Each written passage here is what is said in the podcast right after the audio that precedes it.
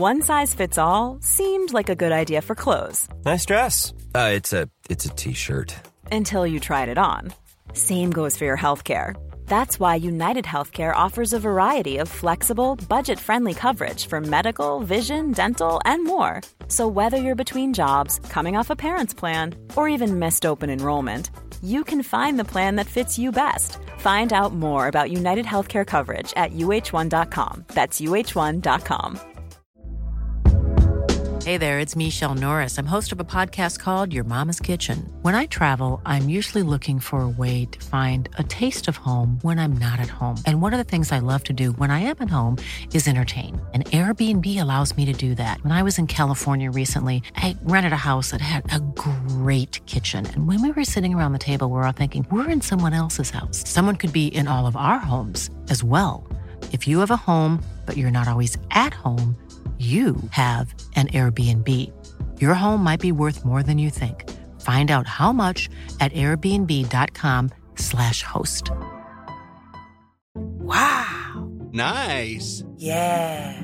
What you're hearing are the sounds of people everywhere putting on Bombas socks, underwear, and t-shirts made from absurdly soft materials that feel like plush clouds. Yeah, that plush. And the best part? For every item you purchase, Bombas donates another to someone facing homelessness. Bombas. Big comfort for everyone. Go to bombas.com slash ACAST and use code ACAST for 20% off your first purchase. That's bombas.com slash ACAST. Code ACAST.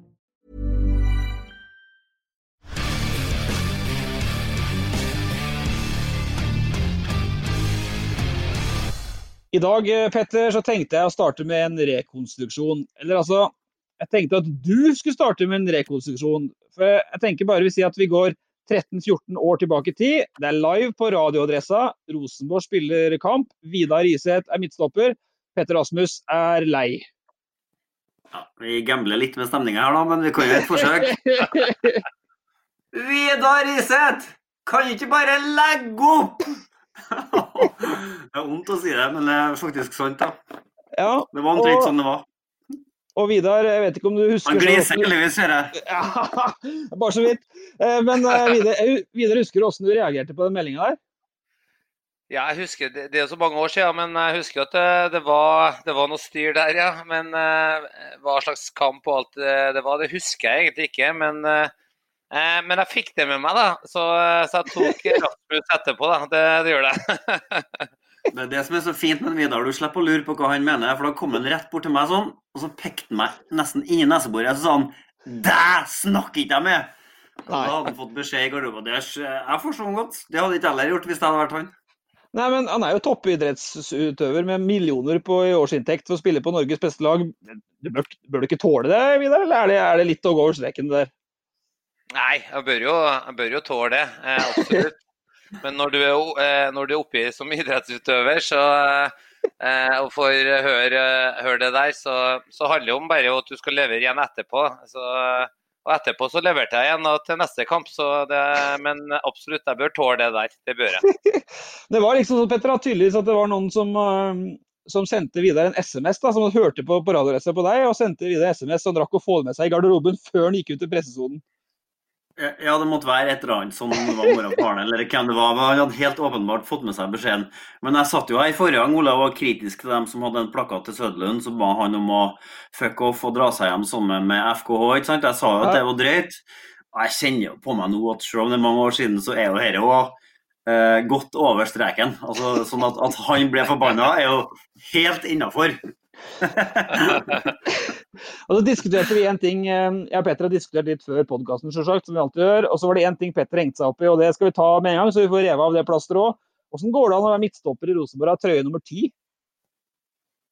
Spør du meg? Nå spør jeg deg. Ja, det skal jeg fortelle deg. Når, vi, når jeg kom tilbake, så var det bare to nummer som var ledige, og det var nummer fire og nummer ti. Og da sa Fredrik Vinsnes at uh, han måtte få velge først. Han tok nummer fire, og jeg tok nummer ti. Da fikk vi Ja. svar på det. Å, jeg hadde håpet at det skulle være litt mer juice enn historien. Det var jo på grensa til kjedelig, men uh, det var svært sjelden at tieren er midtstopper på Rosenborg. da. Det er vel egentlig bare du som har vært det, omtrent.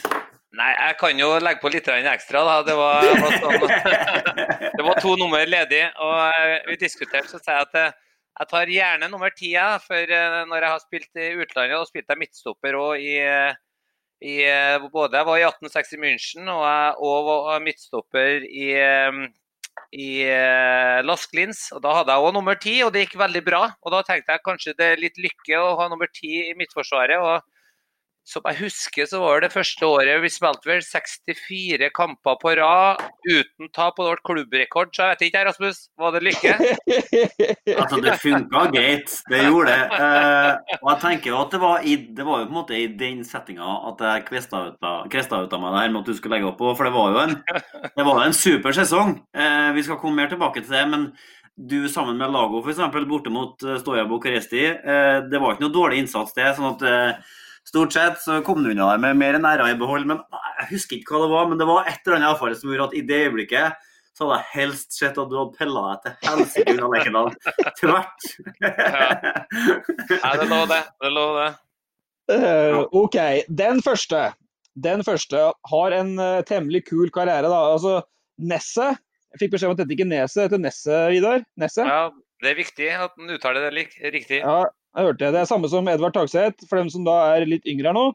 Eh, Nesset, Rosenborg. Kongsvinger, Luton på et kunstgress på tidlig 90-tall, eh, som vi skal snakke om. Las Glincia, Celtic 1860 München, Rosenborg igjen med Valencia-kampene og greier og greier og greier. Før eh, Lillestrøm. Eh, Petter, Lillestrøm? Ja, det... Skal vi begynne? Skal vi ta det? Skal vi Nei, Du sa jo at karrieren hans var ganske kul. Den hadde vært enda kulere uten eh, den lille perioden i gult og svart. Altså For Ja. deg som er, altså for det tenkte jeg skulle ta opp nå. Sannsynligvis så er Sagbakken litt starstruck. For at det her er vel første gangen Ole, at vi har en gjest som har spilt på ditt favorittlag. Jeg kommer til det. Kongsvinger. Jeg kommer til det. Så hvis man går fra Rosenborg til Kongsvinger, da hadde det vært innertier. Men Det du gjorde verden for en Det gjorde karriere. Ja, ja. Jo, men sånn, det skal ikke vært innom Åråsen. Det skal vært rett inn i skogen. Det det, det ligger noe bak der da som er fortalt på TV-programmet Mer enn gull. Så eh, hvis lytterne uh, spør det tilbake og ser på TV 2, Mer enn gull, så får de med faktisk hele historien der. Og bak den eh, beslutningen, og den bestemte jeg meg for at jeg ikke skulle, skulle fortelle før, eh, før jeg har lagt opp. For det òg handla om å beskytte en fantastisk eh, mann, Knut Torbjørn Eggen. Så det kan vi komme tilbake til. Ja. Absolutt. Da, jeg, jeg føler at hver gang vi prøver å ta Vidar så langt, så er det Vidar 1 og Petter Rasmus 0. da. Bare så det er nevnt. ja, ja, det er klart. Og så etter Lillestrøm var det da Godset, altså Kongsvinger mot slutten, da, som uh, Han fikk jo legge opp på Lerkendal for Kongsvinger. Vidar Ridseth, det kan jo ikke bli så mye bedre enn det. 52 landskamper. Uh, var fast kantspiller for Drillo i 98-VM, for dem som har glemt det. Kantspiller, Vidar. Målgivende venstrefoten mot Skottland.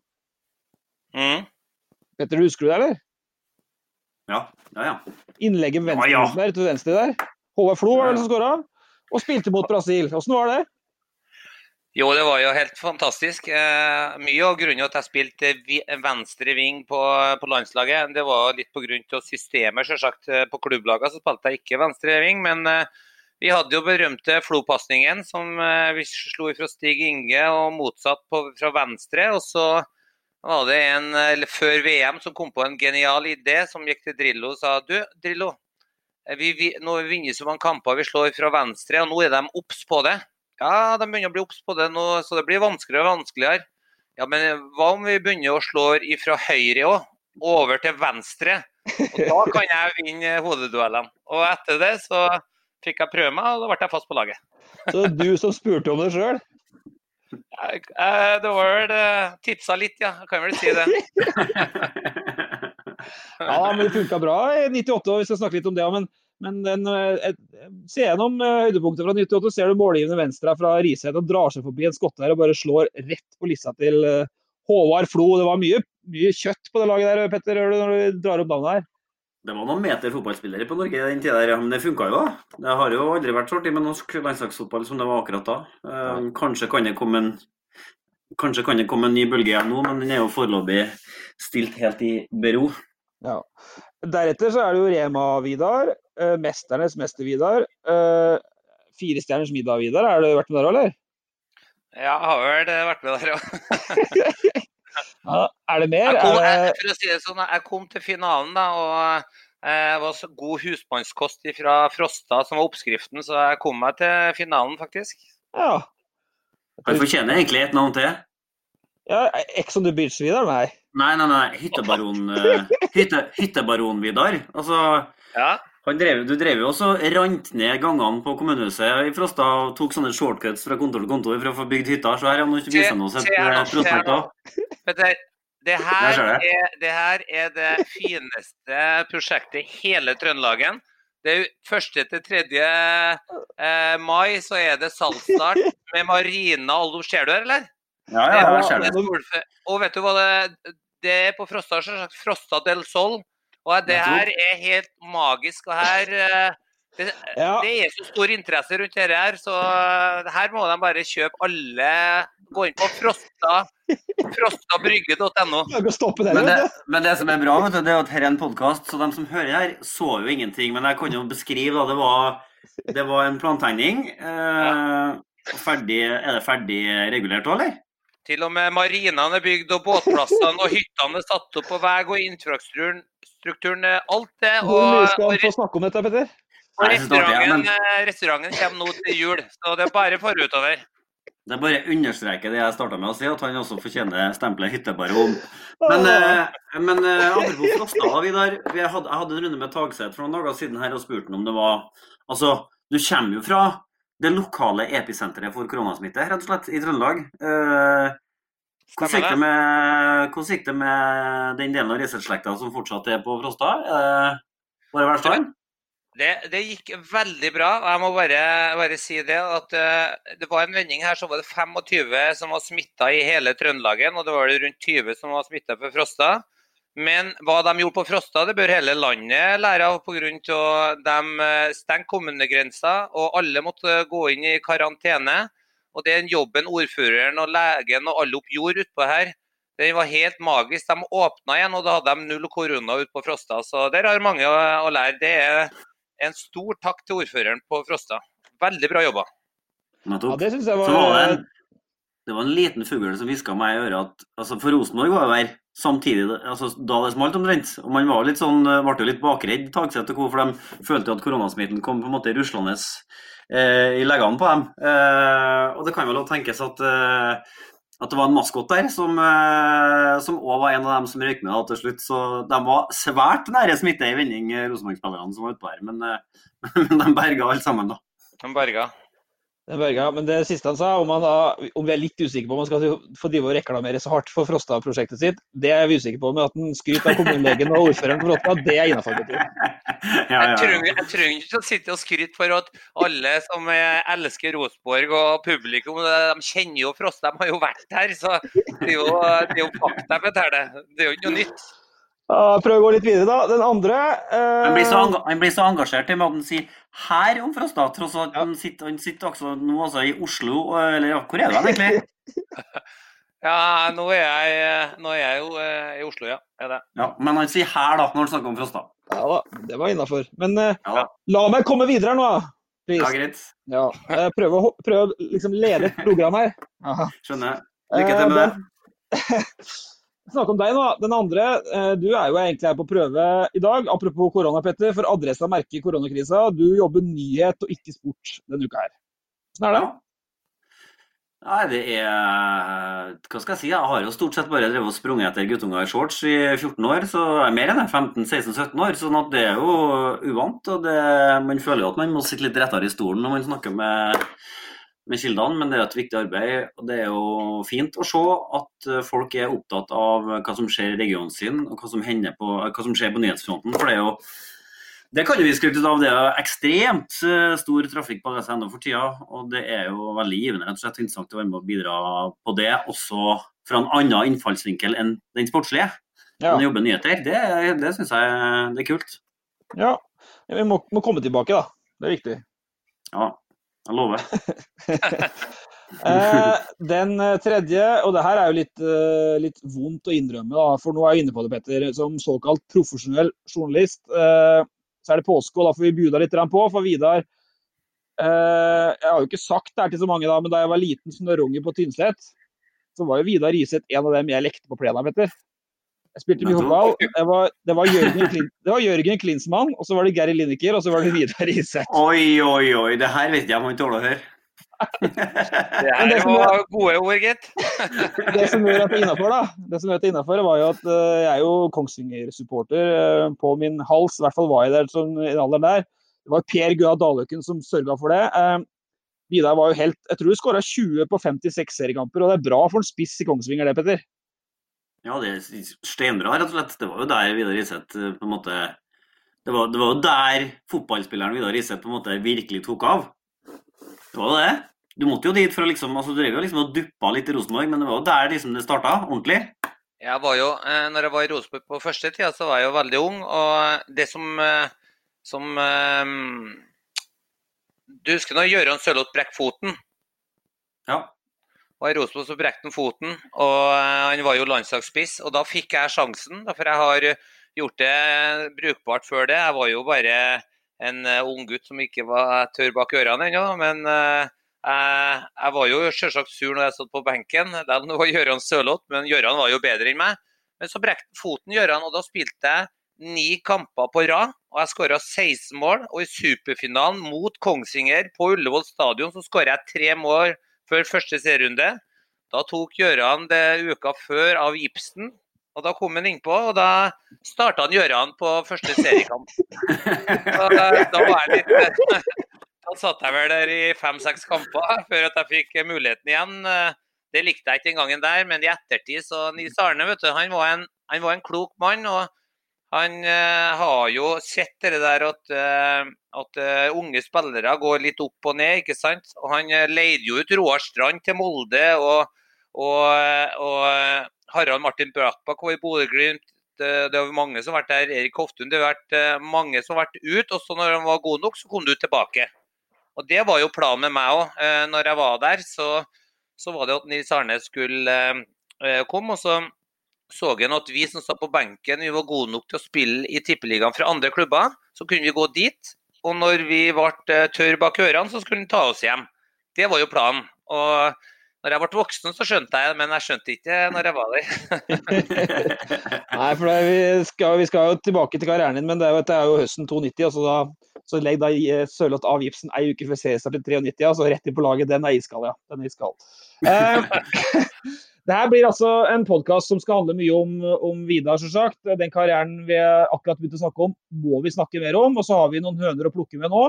Vi har allerede begynt, Petter. Eh, snakkes vel om den der overgangen til Lask Lind sommeren 2007. Eh, eh, det skal vi snakke om. og Vi hadde jo en runde sist Petter, med The Beards-frontmann og tidligere adressemann Vegard Smevold. Vi skal innom den igjen. Og vi har jo historie om da du vraka bilen til Nils Arne. Den er helt strålende. Men helt først litt Rosenborg. For nå skulle vi jo egentlig sittet her videre og diskutert Rosenborg-Brann.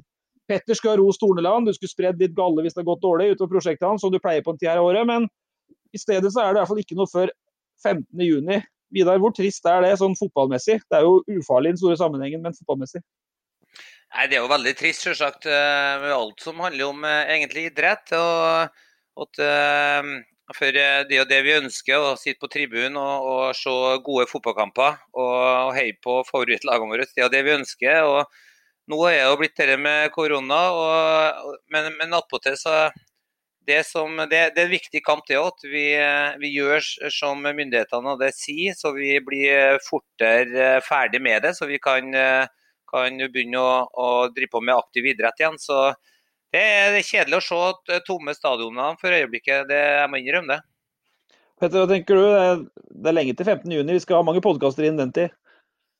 Ja, og vi har jo snakka om det flere ganger, at vi på en måte har kjent litt på et Rosenborg i litt sånn flyt i serie...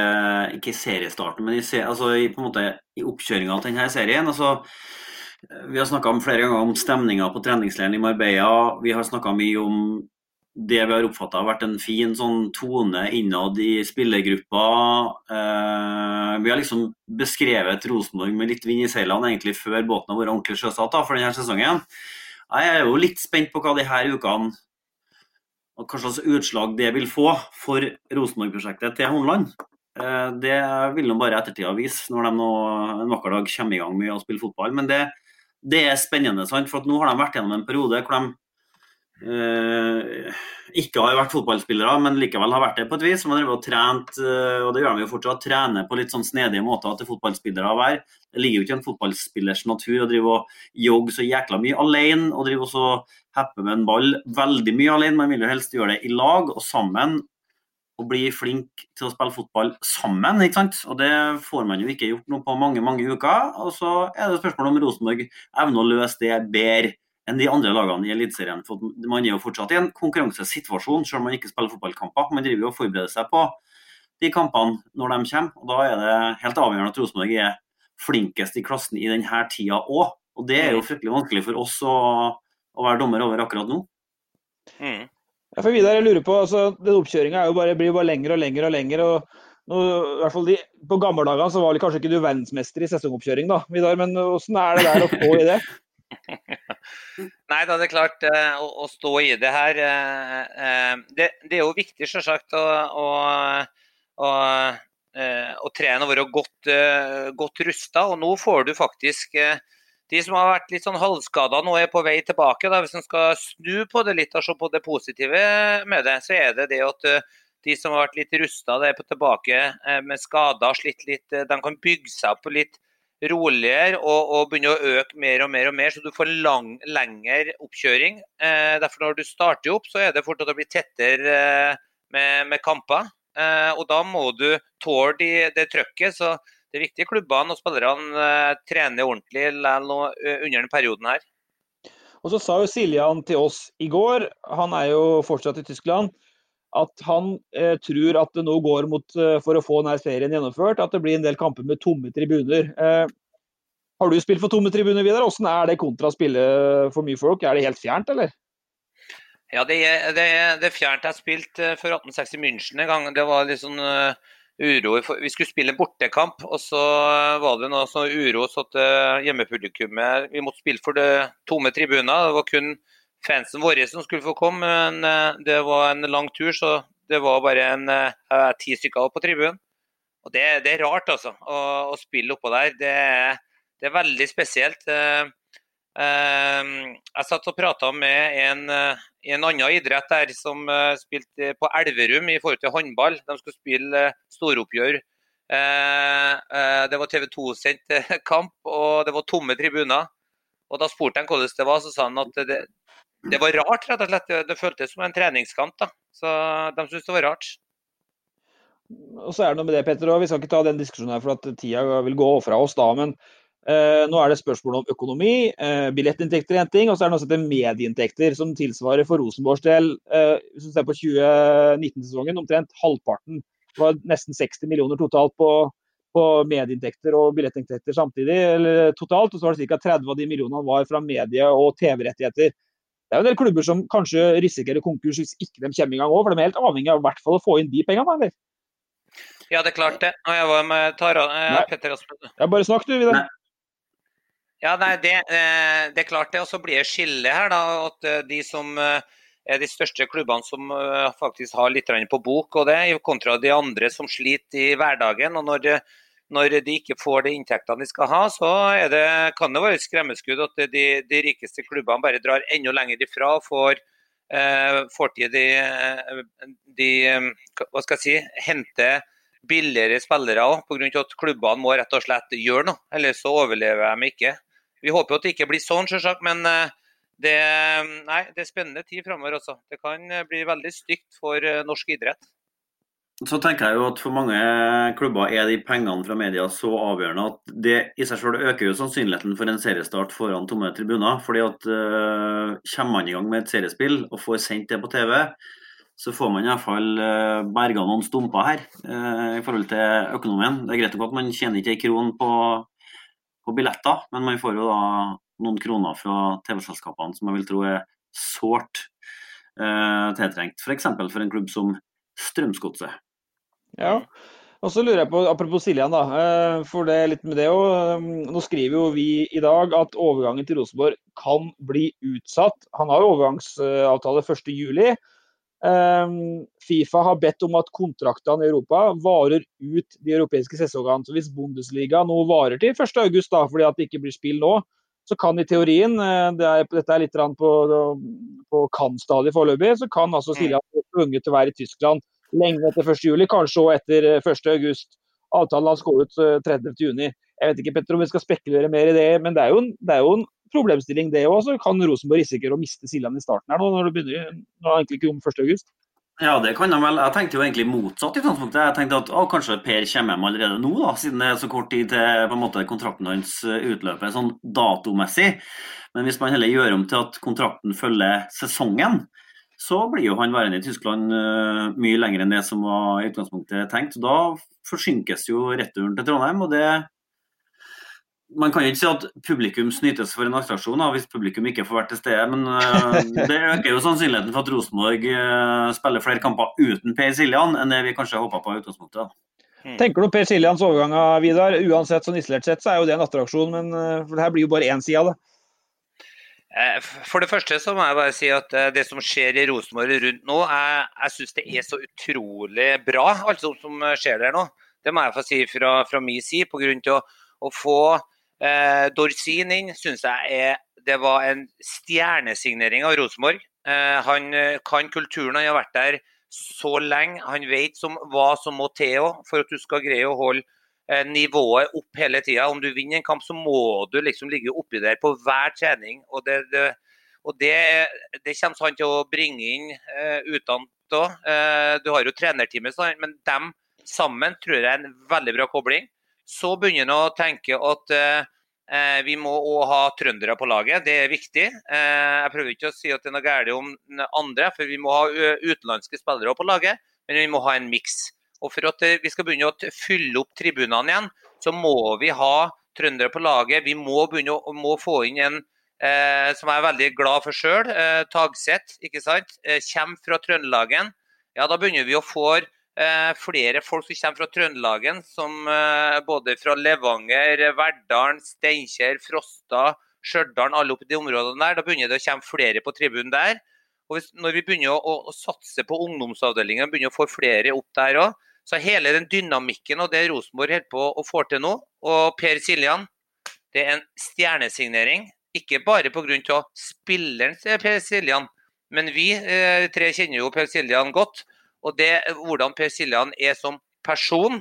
Og, når, og for de unge spillerne, det er helt magisk når han kommer på trening. Hvis de har litt dårlig dag, så er Per Siljan som en pappa blir for de unge spillerne og løfter dem opp. Og så er det det aller beste. Når han går ut på trening, så gir han 110% Hvis han spiller en dårlig kamp, så gir han 110% uansett. Så innsatsen står det ingenting på. Og Derfor syns jeg det er jeg vil si årets signing, signering i, i ligaen. Det er jo snakka om det før, Ole, om, om det er berettiga å omtale Per Siljan sin retur som en drømmeretur. Det handler litt om den tittelen på den saken vi snakka om i sted. og Det er jo ikke ja. tvil om det. Det er jo en drømmeretur, rett og slett. Det er en drømmeretur. Uh, ja, vi håper jo å få Siljan tilbake i podkaststudioet når han er tilbake i Trondheim. Så får vi se om det skjer i juli eller august eller september eller når. Uh, men det her med alt utsettelsene betyr òg at Ivar Koteng og co. ikke har tid til å vente med Erik Hornland. Uh, han gikk noe langt i forrige uke Ivar, og si til oss at det går mot ny kontrakt for Hornland. Da kjørte vi en runde på det her i avisa mellom de to podkastene med Sørlund og videre i dag. Nå sa han det enda tydeligere i går, Ivar. Nå har vi lært opp av Bjelland-kisen i månedsvis her på Adressafetter. og Så rykker han til TV 2, og så finlesende adressa, så plukker han opp nedfallsfrukten. Så han uh, fikk en tydelig uttalelse fra Ivar Koteng uh, i går på TV 2. Da, en, han sa til oss i forrige uke. Men, men bunnlinja er da at uh, nå tyder alt på at Eirik Hornland får fortsette i minst ett år til. Mini og Bent mente til oss at det her er riktig sånn no dog no-betinga. Vidar Riseth, nå sa du akkurat at Dorsin er en drømmesignering. Hva tenker du om prosjekt Hornland, og, og er det riktig å å gi han ett år til nå uten å ha sett en eneste kamp i, i 2020? Ja, det, det syns jeg. Jeg syns det blir feil liksom, at, at, han må gå nå. Og så liker jeg den eh, sammensetninga de har gjort da, med, med Dorsin, og, og, ikke minst de signeringene de har gjort. Og, og de har Det er gått opp og ned resultatene, det må vi være ærlige på. Eh, og vi har ikke sett liksom, sånn nøyaktig hvor, hvor er det Eh, retningen de må komme. For det har vært litt sånn opp og ned. Men eh, attpåtil så nå har de fått trent godt. De begynner å sette en, en, et system som de eh, begynner å få til. Eh, så at, eh, Å gi han et år til, det, det syns jeg er helt riktig. Petter, er du enig her? Ja, ja, absolutt. 100 Det, det hadde vært Det er mye, det er ikke mye diskusjon i podkasten. Alle er enige om alt hele tida. Det, det, hadde vært en, det hadde vært en umulighet. Det hadde vært en umulighet å på en måte ikke fornye med altså Hvis du ikke fornyer med Hornland nå, så er det jo tilnærmet det samme som med Ingen sparken. Altså, uten at det på en måte er det. da. Men du kan ikke la kontrakten hans gå ut nå i en sånn situasjon som, som Rosenborg befinner seg i, og som norsk fotball befinner seg i. Så det, det er ikke noe annet enn rett og rimelig at det, sånn må det være. Ja, ja, absolutt. Det, og sjøl om han gir en ny kontrakt, så kan han jo sparke en til jul for det. Hvis det var det å gjør. Det går jo an. Han ble helt stille. Riseth ble stille nå. Ja, nei, vi skal ikke gå inn på, gå inn på, gå inn på, gå inn på den der mer. For jeg, jeg mener nå at, at nå, nå, har hun fått god tid på seg. Og, og, og begynner å spille inn et lag og den biten der. Ifra at han ble ansatt sist, så, så så, så skjer det jo fort. Nå har han liksom kommet inn og, gitt, og, og sett kulturen og sånn som han ønsker det sjøl. Og da er det, må han liksom eh, se på eh, hva han leverer nå, men at han eh, fortjener en ny sjanse og et år til, det, eh, det mener jeg absolutt. Eh, og jeg håper selvsagt at han eh, leverer så at han blir Rosenborg i lang, lang tid. Tirsdag er det da styremøte, Petter, og da regner vi med at det kommer en pressemelding om ikke så forbaska lenge etter det, på at de er enige, og at Hornland trener Rosenborg òg i 2021. Og Én ting skal han jo ha, da, at han har jo pleid å være ærlig. og Da vi snakka med ekspertene om det her i helga, så tråkker både Skammelsrud og Mini frem ærligheten til Hornland som en positiv greie. Og Derfor har vi vært litt rolige og Petter, foreløpig på det her snakket om han Hekken. Det er bra det rimer Hekkenbekken, Adam Andersson. Eh, svenske fotballdirekt meldte jo om det ryktet for noen dager siden. Eh, så har Hornland vært ekstremt tydelig på at Rosenborg henter ikke spillere nå. Nå er det eh, snakk om lønnskutt. Det kan i verste fall bli permitteringer også spillergruppa til Rosenborg. Samtidig har vi snakka i podkasten flere ganger om melding at han fort er vekk i sommer. Kontrakten hans går ut i desember. Adam Andersson, Hekkenbeck, høyrebeint. Venstrebekk kan spille høyre. Brøndby er litt på det. Og så er jo referansen en mann du, om du ikke kjenner han Vidar, så bør du i hvert fall vite godt hvem han er. Det er jo Andreas Alm som sier han har lunger som en Premier League-spiller. God kondisjon, da. Ja. Veldig god kondisjon, da. Det høres eh, bra ut. Men det er klart at det, det blir jo veldig mye, eh, mye spekulasjoner. Og eh, sånn som jeg starta med å si i stad, at prosjektet så langt i år med det de har gjort, og så, og så og så er det så jækla viktig at eh, det, det er kanskje dumt å, å, si fra meg til to journalister som sitter der, men det, det er jo at, at eh, man må komme tilbake og, og få, få, ro i, i, klubben. Det er viktig. Og når jeg mener ro, eh, kommer resultatet av den biten der, så blir det mye mer ro. Så, så må en liksom eh, få det i hele systemet. Jeg skal ikke gå ut og henge ut ingen, ingen personer, det er ikke jeg ute etter. men Sånn er det i alle, om det er en bedrift eller om det er en fotballklubb. Å få jobb eh, eh, eh, i ro. Og det har vært veldig mye støy i Rosenborg de to siste åra, det, det, må jeg jo si. Eh, og så at jeg håper nå at det blir eh, en fantastisk sesong eh, når de starter opp igjen. Eh, at Rosenborg kommer på sporet tidlig, begynner å vinne kamper. kommer mye folk på tribunen. Og, og, ikke så enormt mye uttalelser til media. Det håper jeg. Jeg syns eh, Hornland egentlig fortjener en blomst òg, for uh, måten han har uh, eh, snakka om overganger på nå. For at uh, Rosenborg har vært flink hele veien på hvordan de har takla hele koronakrisen. Uh, på alle mulige måter hvordan det har prega fotballen, så har Rosenborg vært tidlig ut og gjort mange av de riktige grepene og vært flinkest i klassen på det. Og jeg syns det er bare helt rett og rimelig at Hornland sier at vet du hva, Eh, nå er det andre ting i verden som er utrolig mye viktigere enn det. Det var jo en nyhet i dag om en eller annen sveitsisk toppklubb som er ute etter en norsk spiller. For meg er det er helt det, det, er nesten upassende, rett og slett. Vi må, rett og slett bare, vi må stå i dette her nå, og så får vi forholde oss til hvordan situasjonen er når det forhåpentligvis en dag eh, er i orden igjen. Skal vi snakke med Adam, om Adam Andersson senere, da? eller er det du sier, Petter? Ta han tilbake ved en senere anledning? Ja. Får Guro kanskje er. OK, eh, vi får nå bare se. Eh, han er jo Nordic Sky han òg, Petter, så vi må ta den diskusjonen en dag òg hvis uh, Dorsin henter sju-åtte Nordic Sky-gutter. Da blir det tema, eller gjør det ikke det? det de jo, da blir det absolutt tema. Det, men det sa jo Dorsin at han er beredt på òg. Eh, um, og så sa han jo samtidig at men selvsagt har jeg jo best oversikt over dem som, som på en måte er i loopen hans fra før. Det er heller ikke så unaturlig. Men det er klart, hvis det bare kommer spillere derfra, så er jo det selvsagt et moment som vi må se litt nærmere på. Du roste jo Dorsin opp i skyene her i stad, Vidar. Du er jo kremmer, da, så det er jo sikkert feil mann her. Men han kommer fra Nordic Sky som agent, og hvis han begynner å hente for mange Nordic Sky, det blir jo transparent, da? Eller er det helt greit så lenge det er to atskilte roller? Nei, jeg skjønner at folk begynner å spekulere i litt forskjellig. Du så jo eh, Ole Gunnar Solskjær òg, ikke sant, eh, med Solbakken. Eh, og det er klart at eh, når han gikk til Eh, ja, første, eh, første, retur til, til, England så gikk det ikke så bra, men da gikk det og hentet en del spillere. og hentet over fra samme eh, agenten. Og Det er klart det var veldig mye snakk om det. og det er klart det er mange som begynner å, å kikke på det òg. Når Ole Gunnar skal hente, så henter han kun ifra én agent. Men attpåtil så er det sånn at han kjenner jo agenten, ikke sant? han vet hva den står for. Men utad så, så, er det liksom Jeg sier ikke man skal et vis si pasta for det. Eh, men eh, attpåtil så har Dorsin et enormt nettverk. da, for Agentvirksomheten de jobber jo sånn, de jobber ikke bare med sine egne spillere. De jobber jo med Når de gjør, gjør overganger, så er det mange ganger at det er tre-fire agenter som faktisk er inne i bildet.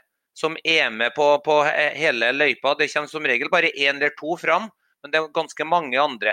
Så han har et et stort kontaktsnett eh, har Dorsin eh, utad. Kjenner mange agenter som han kan bruke i sin rolle i, i, i Rosenborg nå. Og det, det, er en stor fordel, pluss at han har den ballasten og den erfaringen fra, fra Rosenborg. Så eh, nok en gang igjen, jeg, jeg, jeg mener at eh, Dorsin er god signering, men det er klart at hvis han begynner å hente igjen fem, seks, sju spillere fra samme Eh, byrå, så, så, kan det bli store spekulasjoner av det. Helt klart. OK.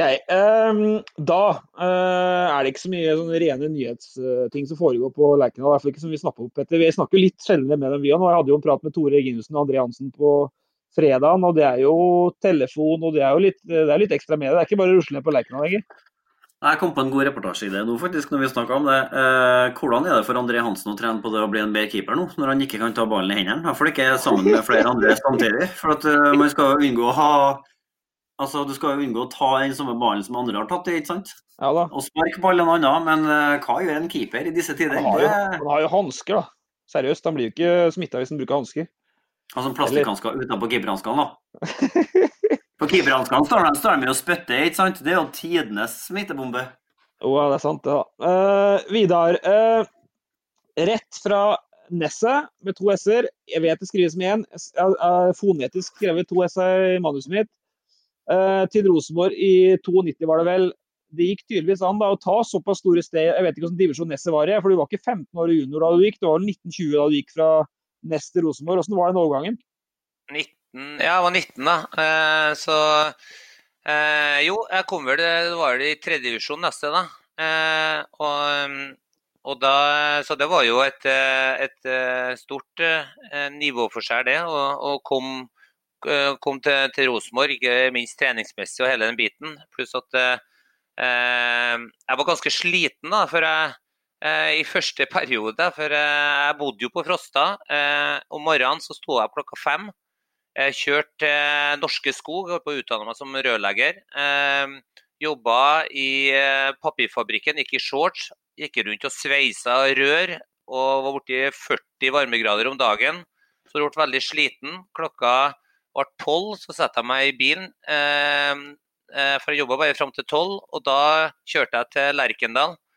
Kom på Lerkendal, trener klokka ett første økta, og så tror jeg det var klokka fem andre økta dusja, kom hjem på Frosta, var rundt klokka sju-åtte, og så spiste jeg, så la jeg meg. Det var hverdagen. Så det gikk jo ei, ei, det gikk jo ei stund, da. Helt uh, at det ble en uh, liten ulykke her, så, uh, som du var litt inne på tidligere her. Så det var ganske slitsomt i den første perioden. Men altså, seriøst, ta, vi skal ta den ulykka nå straks. Men hva, hva, klarte du ikke å komme deg til byen? Altså, det høres jo Petter, unnvektelig fryktelig tungvint ut, da.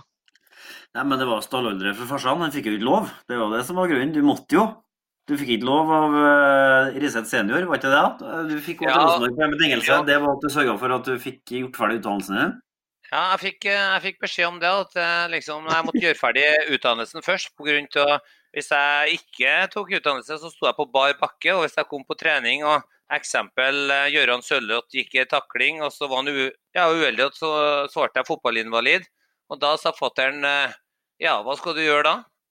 Da får du ikke noe jobb, du har ikke utdannelse, ingenting. Så det var greit, du skal få springe etter den ballen, men eh, jeg vil se det fagbrevet henger på veggen. Sånn. Så det var han, var han, var tøff. Jeg skjønte ikke det helt da, men i ettertid så har jeg skjønt det. Og jeg har jo gått ut og oppfordra norske spillere til å få en utdannelse sammen mens du spiller fotball. og og Det beste eksempelet det var jo Fredrik Winstes før han kom tilbake til Rosenborg fra Strømsgodset. Da ble han årets spiller i Tippeligaen, og det året der så ble han òg lege. Slå den. Det tror jeg ikke det er mange som gjør. Var det tilfeldig at nå name-droppa Gøran Sørloth, som f.eks. kunne sørge for at du ble fotballinvalid? nei, nei, nei. Han, nei, nei, det gjør jeg ikke. Jeg har veldig godt forhold til Gøran. Jeg må passe på hva jeg sier, han sitter sikkert og hører på. vet du. Han, ja, ja, han er fast litt. Han vil gjerne være med hver uke. så Han, ja, ja. han fant noen klipp fra meg forrige uke fra Kongsvinger-tida. Jeg sto og sang her, og da ringte han meg opp. Så han følger med alltid opp eh, om dagen, den Gøran. Altså. Så jeg må passe på litt. Gøran er en fin fyr, han.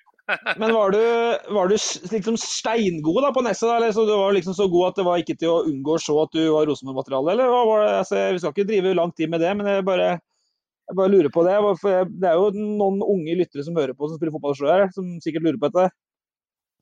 Ja, jeg var jo fra at jeg var, var, ung, så var jeg jo i min klasse, så, så, så dominerte jeg jo i min klasse hele tida. Så jeg var jo med og spilte på klasser over hele tida. Jeg spilte jo allerede da jeg var 16 år på A-laget til Nesset. Så jeg var, var der, men, men, det er klart at, at jeg hadde et talent. Jeg var veldig hurtig, og så hadde jeg god spenst. Eh, og var eh, aggressiv, kanskje litt for aggressiv i perioder. Det lærte han i Sarne meg. Han sendte meg bare i garderoben. Så, så jeg, jeg, å, det, jeg, måtte begynne å skjerpe meg litt der, eh, for jeg var litt, var litt aggressiv der, ja. Og, men jeg hadde noe, men jeg var jo ikke var langt ifra noe utvikla før jeg kom til Rosenborg. Men uh, Nils Arne så noe i meg og, som, uh, som han ville bygge videre på. Uh, og i starten så skjønte jeg ikke uh, helt hva det er, for når jeg, var, jeg, følte at jeg var god, så fikk jeg kjeft. Og når jeg følte jeg var dårlig, så skryter han av meg. Så det var litt vanskelig i starten. men, uh, men, men, den travle starten din da, vi der med jobb på, på Norske Skog og, og spille for Rosenborg, det kunne i ytterste konsekvens kosta deg livet, sant? Ja, 100 uh, jeg kjørte, Det går jo en periode, men du kan jo tenke deg sjøl når du, når du Eh, drar fem om morgenen, og, og, så med hele programmet når du legger deg, kommer hjem klokka åtte på kvelden, og så går, spiser du middag, så går du og liksom, kikker litt på TV-en, så legger du deg. Og Sånn går jo en liten stund, men eh, etter hvert så blir du rett og slett så utrolig sliten. og da når jeg kjørte fra Norske Skog, så kommer jeg til Åsen stasjon. Og da bare våkner jeg med at på passasjersida så sto det en eh, lyktstolpe eh, bak meg på passasjersida. Så hvis jeg har truffet den, så er jeg på førersida, så har jeg jo vært ferdig. Og da ringte jeg jo, husker jeg. Eh, jeg var jo mest redd for at jeg hadde eh, den gangen Rosenborg-bil. Eh, Knut Torbjørn og Nils Arne de, de bytta, men det var deres bil, i hvert fall, og da lånte jeg den. Og da ble jeg jo mest nervøs for at jeg ødela bilen. Det var det første jeg tenkte på. Så da ringte jeg inn til Nils Arne, og, og da husker jeg hvor utrolig kreativ det Nils Arne var. For ifra Åsen og, inn, og da ringte jeg, så sa han bare og da var det gode mennesker i Nils Arne. En fantastisk mann. Og Da sa han bare det at hvordan går det med deg? Jo, det går bra men bilen. Så sa han drit i bilen. Vi, vi sponsa av hele bil, sa han. Så det går bra. Eh, Sett deg i en taxi, så kommer du inn. Jeg satte meg i en taxi, dro dit, rett på brakka, tok meg inn og, og spurte om uh, alt. Så sa jeg det går bra. Og så sa han ja, men da drar jeg meg fri, fri nå, slapp av. Så sa jeg nei, jeg hadde lyst til å trene, for jeg følte det var det riktige. Så sa han det er opp til deg, så trener du. Men før du går på treninga, sa han, da har han gjort følgende. Han har én Jeg tror jeg bruker kanskje 40 minutter da, fra der at jeg setter meg inn i bilen og inn til Trondheim. Da har han eh, organisert så at eh, han har uh, forflytta meg lærle, eh, lærlingetida mi fra Norske Skog til eh, Ranheim papirfabrikk, eh, på fabrikken der. Eh, nei, sorry. Jo, Ranheim, ja. Ranheim papirfabrikk. Og så har han ordna leilighet til meg sånn med Rosenborg-skolen på hjørnet der. Mini Jacobsen bodde der før. Stig Inge Bjørneby bodde der da jeg kom, så jeg måtte bo sammen med Stig Inge. Det var jo bare hyggelig. Og så han ordna en ny bil til meg på, det, på de 40 minuttene. Og så sa han også i morgen så begynner du på Ranheim Poppefabrikk, Og jeg bare sto her. Hæ, jeg skal ikke jobbe lenger på Norske Skog? Nei, nå skal du jobbe her. OK, tenkte jeg var bra. Og så dro jeg ned på det Norske Skog. Jeg husker ikke hva de het, så gikk jeg bare inn da, på sveiseavdelingen, eh, og der satt jo mange. Og så spurte jeg etter en eh, var Egil, tror jeg. Og så eh, Han var sjefen, og så gikk jeg inn så sa jeg til en Egil Du, eh, eh, det er Vidar Iseth her. Ja, hei du, hei du, sa han til meg. Du, jeg har fått beskjed av Nils Arne at jeg skal begynne å jobbe her i dag. Jeg. Og Så sier han det. Ja, det fikk jeg òg beskjed om i går. så, han og Nils Arne bare prata og prata alt mulig, og så, ja, så fikk jeg lærlingkontrakt der, da. Så det Han er kreativ, han gir seg ikke. og Nei, eh, Nils Arne var en flott fyr, Også. Men jeg tenker at eh, hva er det som gjør at du låner bilen til Nils Arne Eggen, og, og som 20-åring og tør, tør så, liksom å takke ja til det? Det lurer jeg på. Ja, det skal jeg forklare deg. det kan jeg ikke si noe. nå. Jeg hadde, når jeg spilte i Rosenborg, når jeg signerte for Rosenborg, min første avtale, jeg og Ståle Stensås med Rosenborg, første A-lagskontrakt, da tjente jeg 50 000 kroner i året. Ja, hadde men det er mye, mye det i dagens kurs, er ikke det, Petter? 50 000? Legg på en nulle, cirka.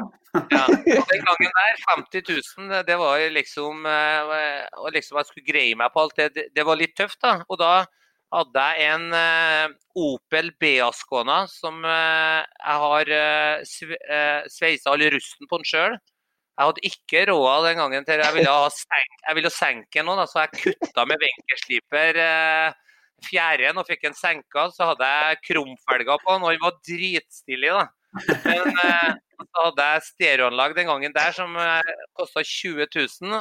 Og så var det, en, så var det 1300 var motor, så vidt den gikk framover.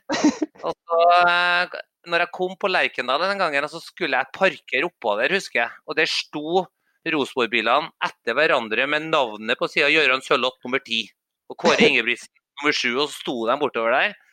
Og da var jeg så flau at nei, jeg kan ikke parkere her, så jeg parkerte på nedsida til på Lerkendal, på sånn burgersjappe der, husker du den?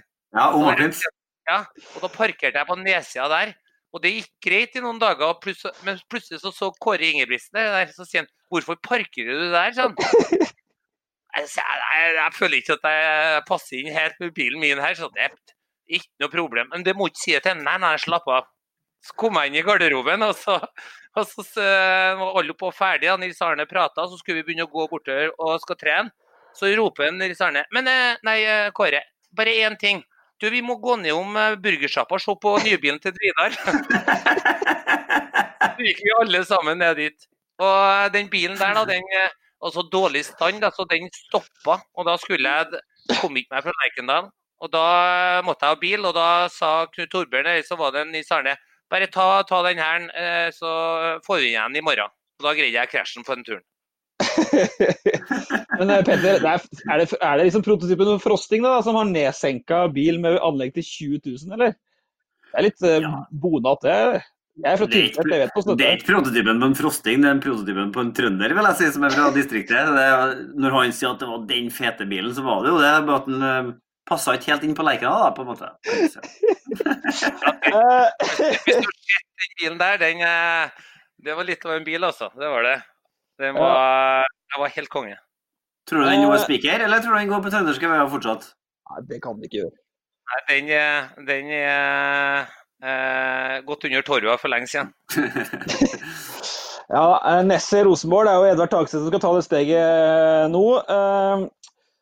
Så har jeg ikke lagt ut på forhånd at du ønska noen spørsmål rundt det her. fordi jeg la ut på at uh, Petter skal stille Vidar spørsmål om å legge opp, og så kom det et spørsmål bare pga. det. Uh, Du har noen fans rundt om i Trøndelag fortsatt, Vidar. Uh, Og det går jo bl.a. på eh, hvorfor du dro fra Rosenborg i 93. Det, det handla jo om det sportslige, som du sier. At du rett og slett en, en mann med brekt fot fikk spille før deg.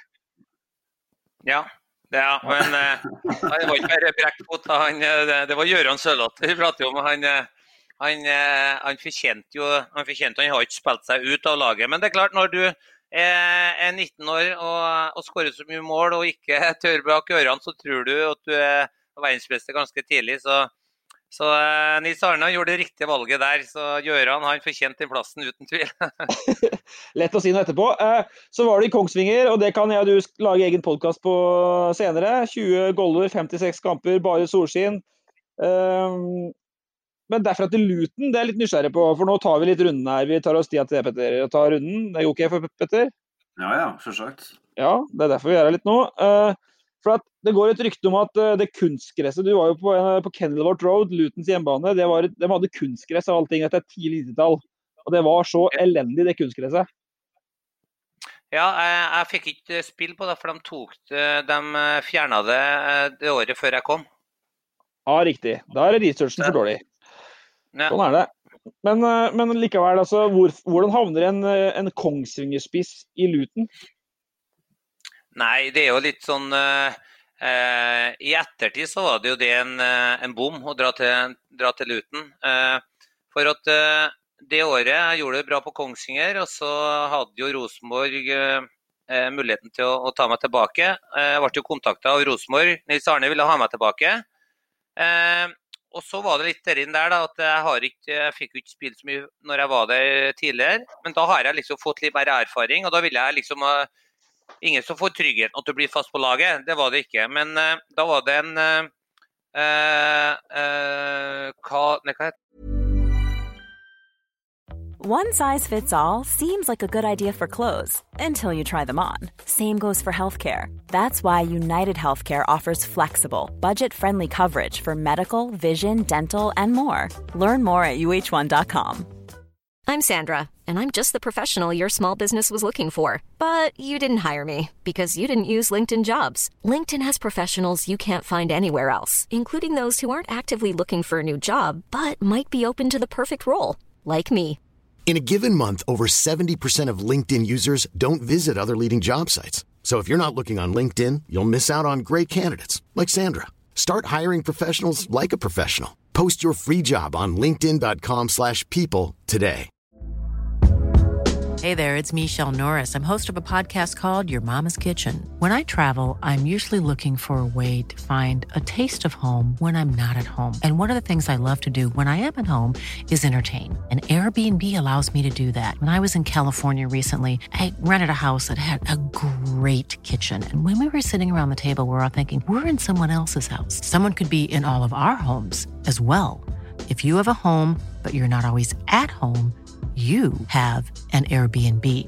Your home might be worth more than you think. Find out how much at airbnb.com/slash host. Since 2013, Bombas has donated over 100 million socks, underwear, and t shirts to those facing homelessness. If we counted those on air, this ad would last over 1,157 days. But if we counted the time it takes to make a donation possible, it would take just a few clicks. Because every time you make a purchase, Bombas donates an item to someone who needs it. Go to bombas.com slash ACAST and use code ACAST for 20% off your first purchase. That's bombas.com slash ACAST, code ACAST. Hva med det? Eh, og han fra Sørlandet. Eh, han Otto spiser- Dalum. Totto, ja, han var der.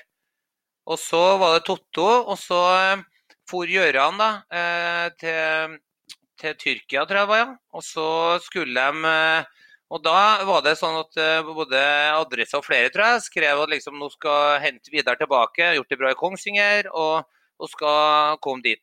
Så jeg snakka med Nils Arne. Og så sa jeg til Nils Arne, og Nils Arne sa ja, du, nå er det, skal vi satse på deg, du kommer tilbake. Eh, og da var jeg fortsatt ganske ung, og så, så eh, da ble det meg og Totto der. Og da tenkte jeg ja, jeg ville ta opp kampen med, med Totto, det var greit, det. Så at jeg skulle bare tenke på det til dagen etter. Og dagen etter, når jeg vakte, så åpner jeg Adresseavisa. Da sto det eh, toppskårer eh, fra Lyn, landslagsspiller, dyreste signeringer, eh, kjenner mest i Rosenborg. Kjell Roar Kaasa på vei til Rosenborg. Så det der.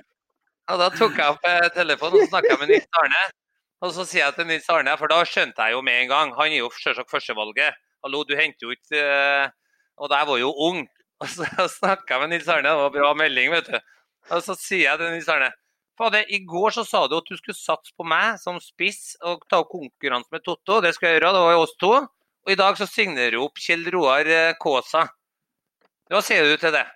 Nei, men altså eh, Jeg må jo ha noen erstattere hvis du blir skada. så, men så flirer jeg, så ble det litt sånn fliring og der, da. Og, og da ble det sånn at eh, eh, som liten, som alle trøndere egentlig, fra at du var bitte liten, sprang rundt og holdt med Liverpool og spilte i England. Det var en stor drøm, ikke sant? Så for meg da var det rett og slett eh, Jeg hadde lyst til å prøve profflivet. Jeg visste ikke om det kom igjen. Lell var førstedivisjon, visste ingenting om, eh, om Luton. Jeg dro dit, og så ville jeg òg eh, Så spurte jeg, før jeg skulle signere, så spurte jeg om det var mulighet til å spille en kamp, og det fikk jeg. Og den kamp, første kampen så vant vi 5-0, og jeg skåra tre mål eh, for Luton den første kampen. Og da tenkte jeg at alt, så, da var jeg liksom Alle var bare halleluja. Så da signerte jeg for uh, Luton, og det ble et uh, tragisk opphold. jeg vet ikke om du husker noe fra det, Petter, for jeg, jeg har lest meg opp litt. nå.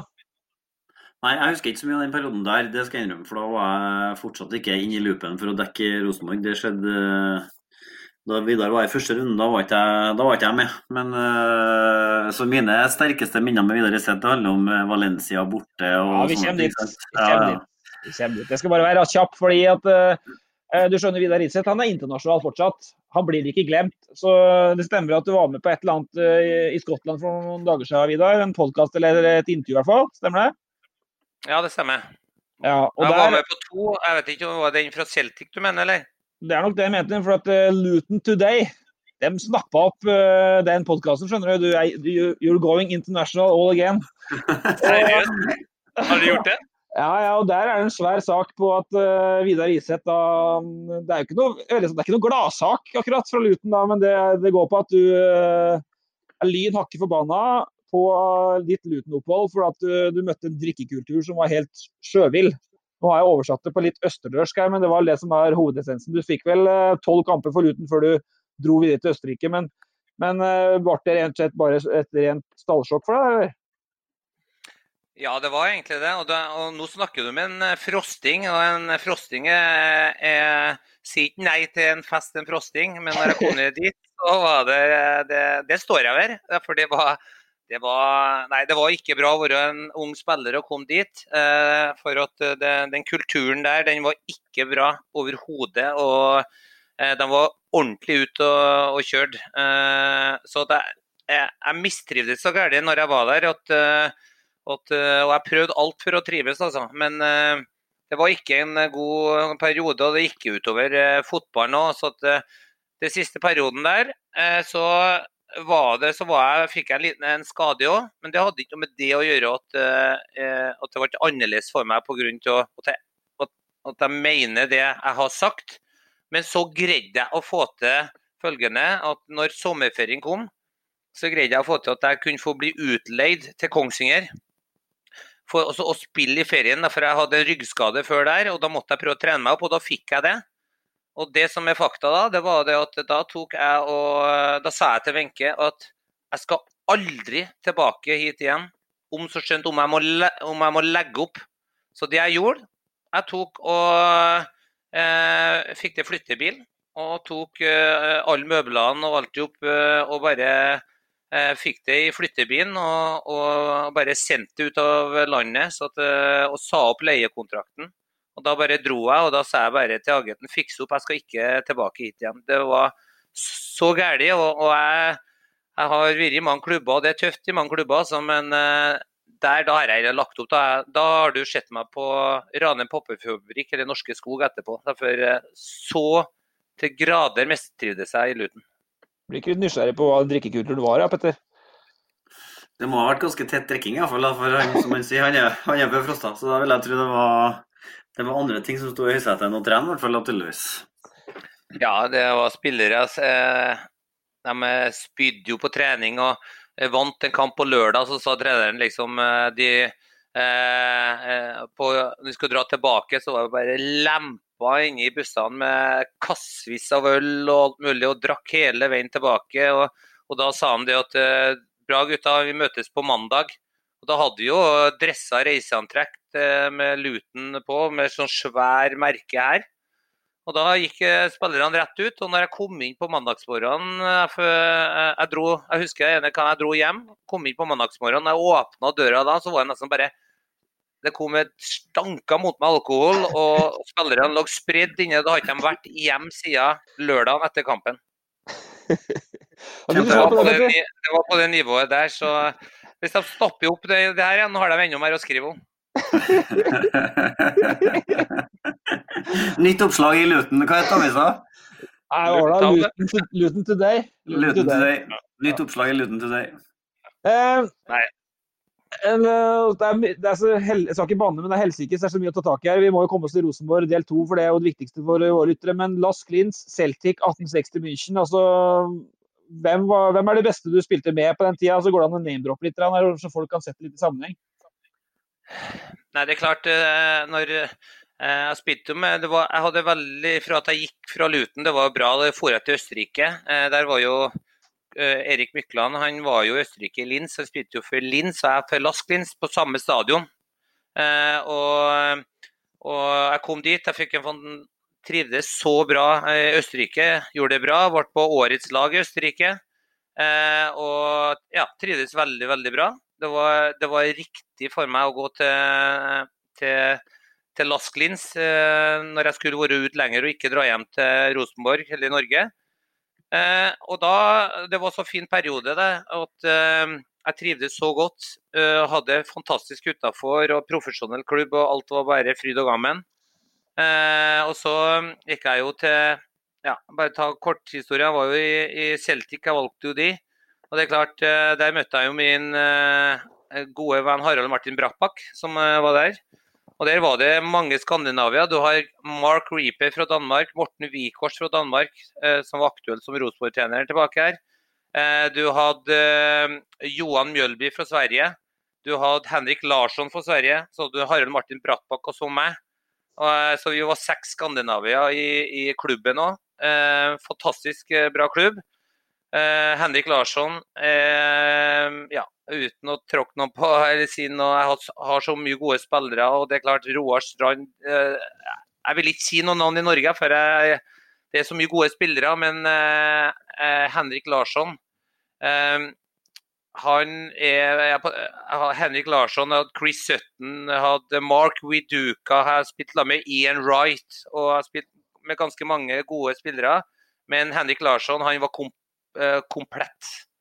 Han skåra enormt mye mål, men han jobba fra 16-meter til 16-meter. Og, og ene året så fikk han gullskoen. Jeg tror han har borti 40 mål og, og borti nesten 30 assist. Så han, han, var en komplett spiller for meg. Utrolig bra mann. Eneste rare med Enke Larsson er vel egentlig at han var for lenge i Celtic. Det visste han jo etterpå, når han var i en langt større klubb litt lenger sør eh, på de britiske øyer. Enke Larsson måtte være egentlig for god for Celtic. Ja, det var han. Han var for god for Celtic. Og, og, men så begynte jo alle opp å si at eh, ligaen òg, ikke sant, i Skottland de er jo ikke så høy og ikke så god. Og da var det mange som sa ja, nå går han til Barcelona, da lykkes det ikke før. Men han gjorde det jo bra der. Og etterpå gikk han til United, gjorde det bra der. Og så fikk han en ny periode i United, gjorde det bra. Og, og eh, nei, han eh, og det har han gjort på landslaget òg. Han var en komplett spiller, og, så, og litt sånn eh, Per Siljan Skjelbred utafor banen. da. Helt magisk.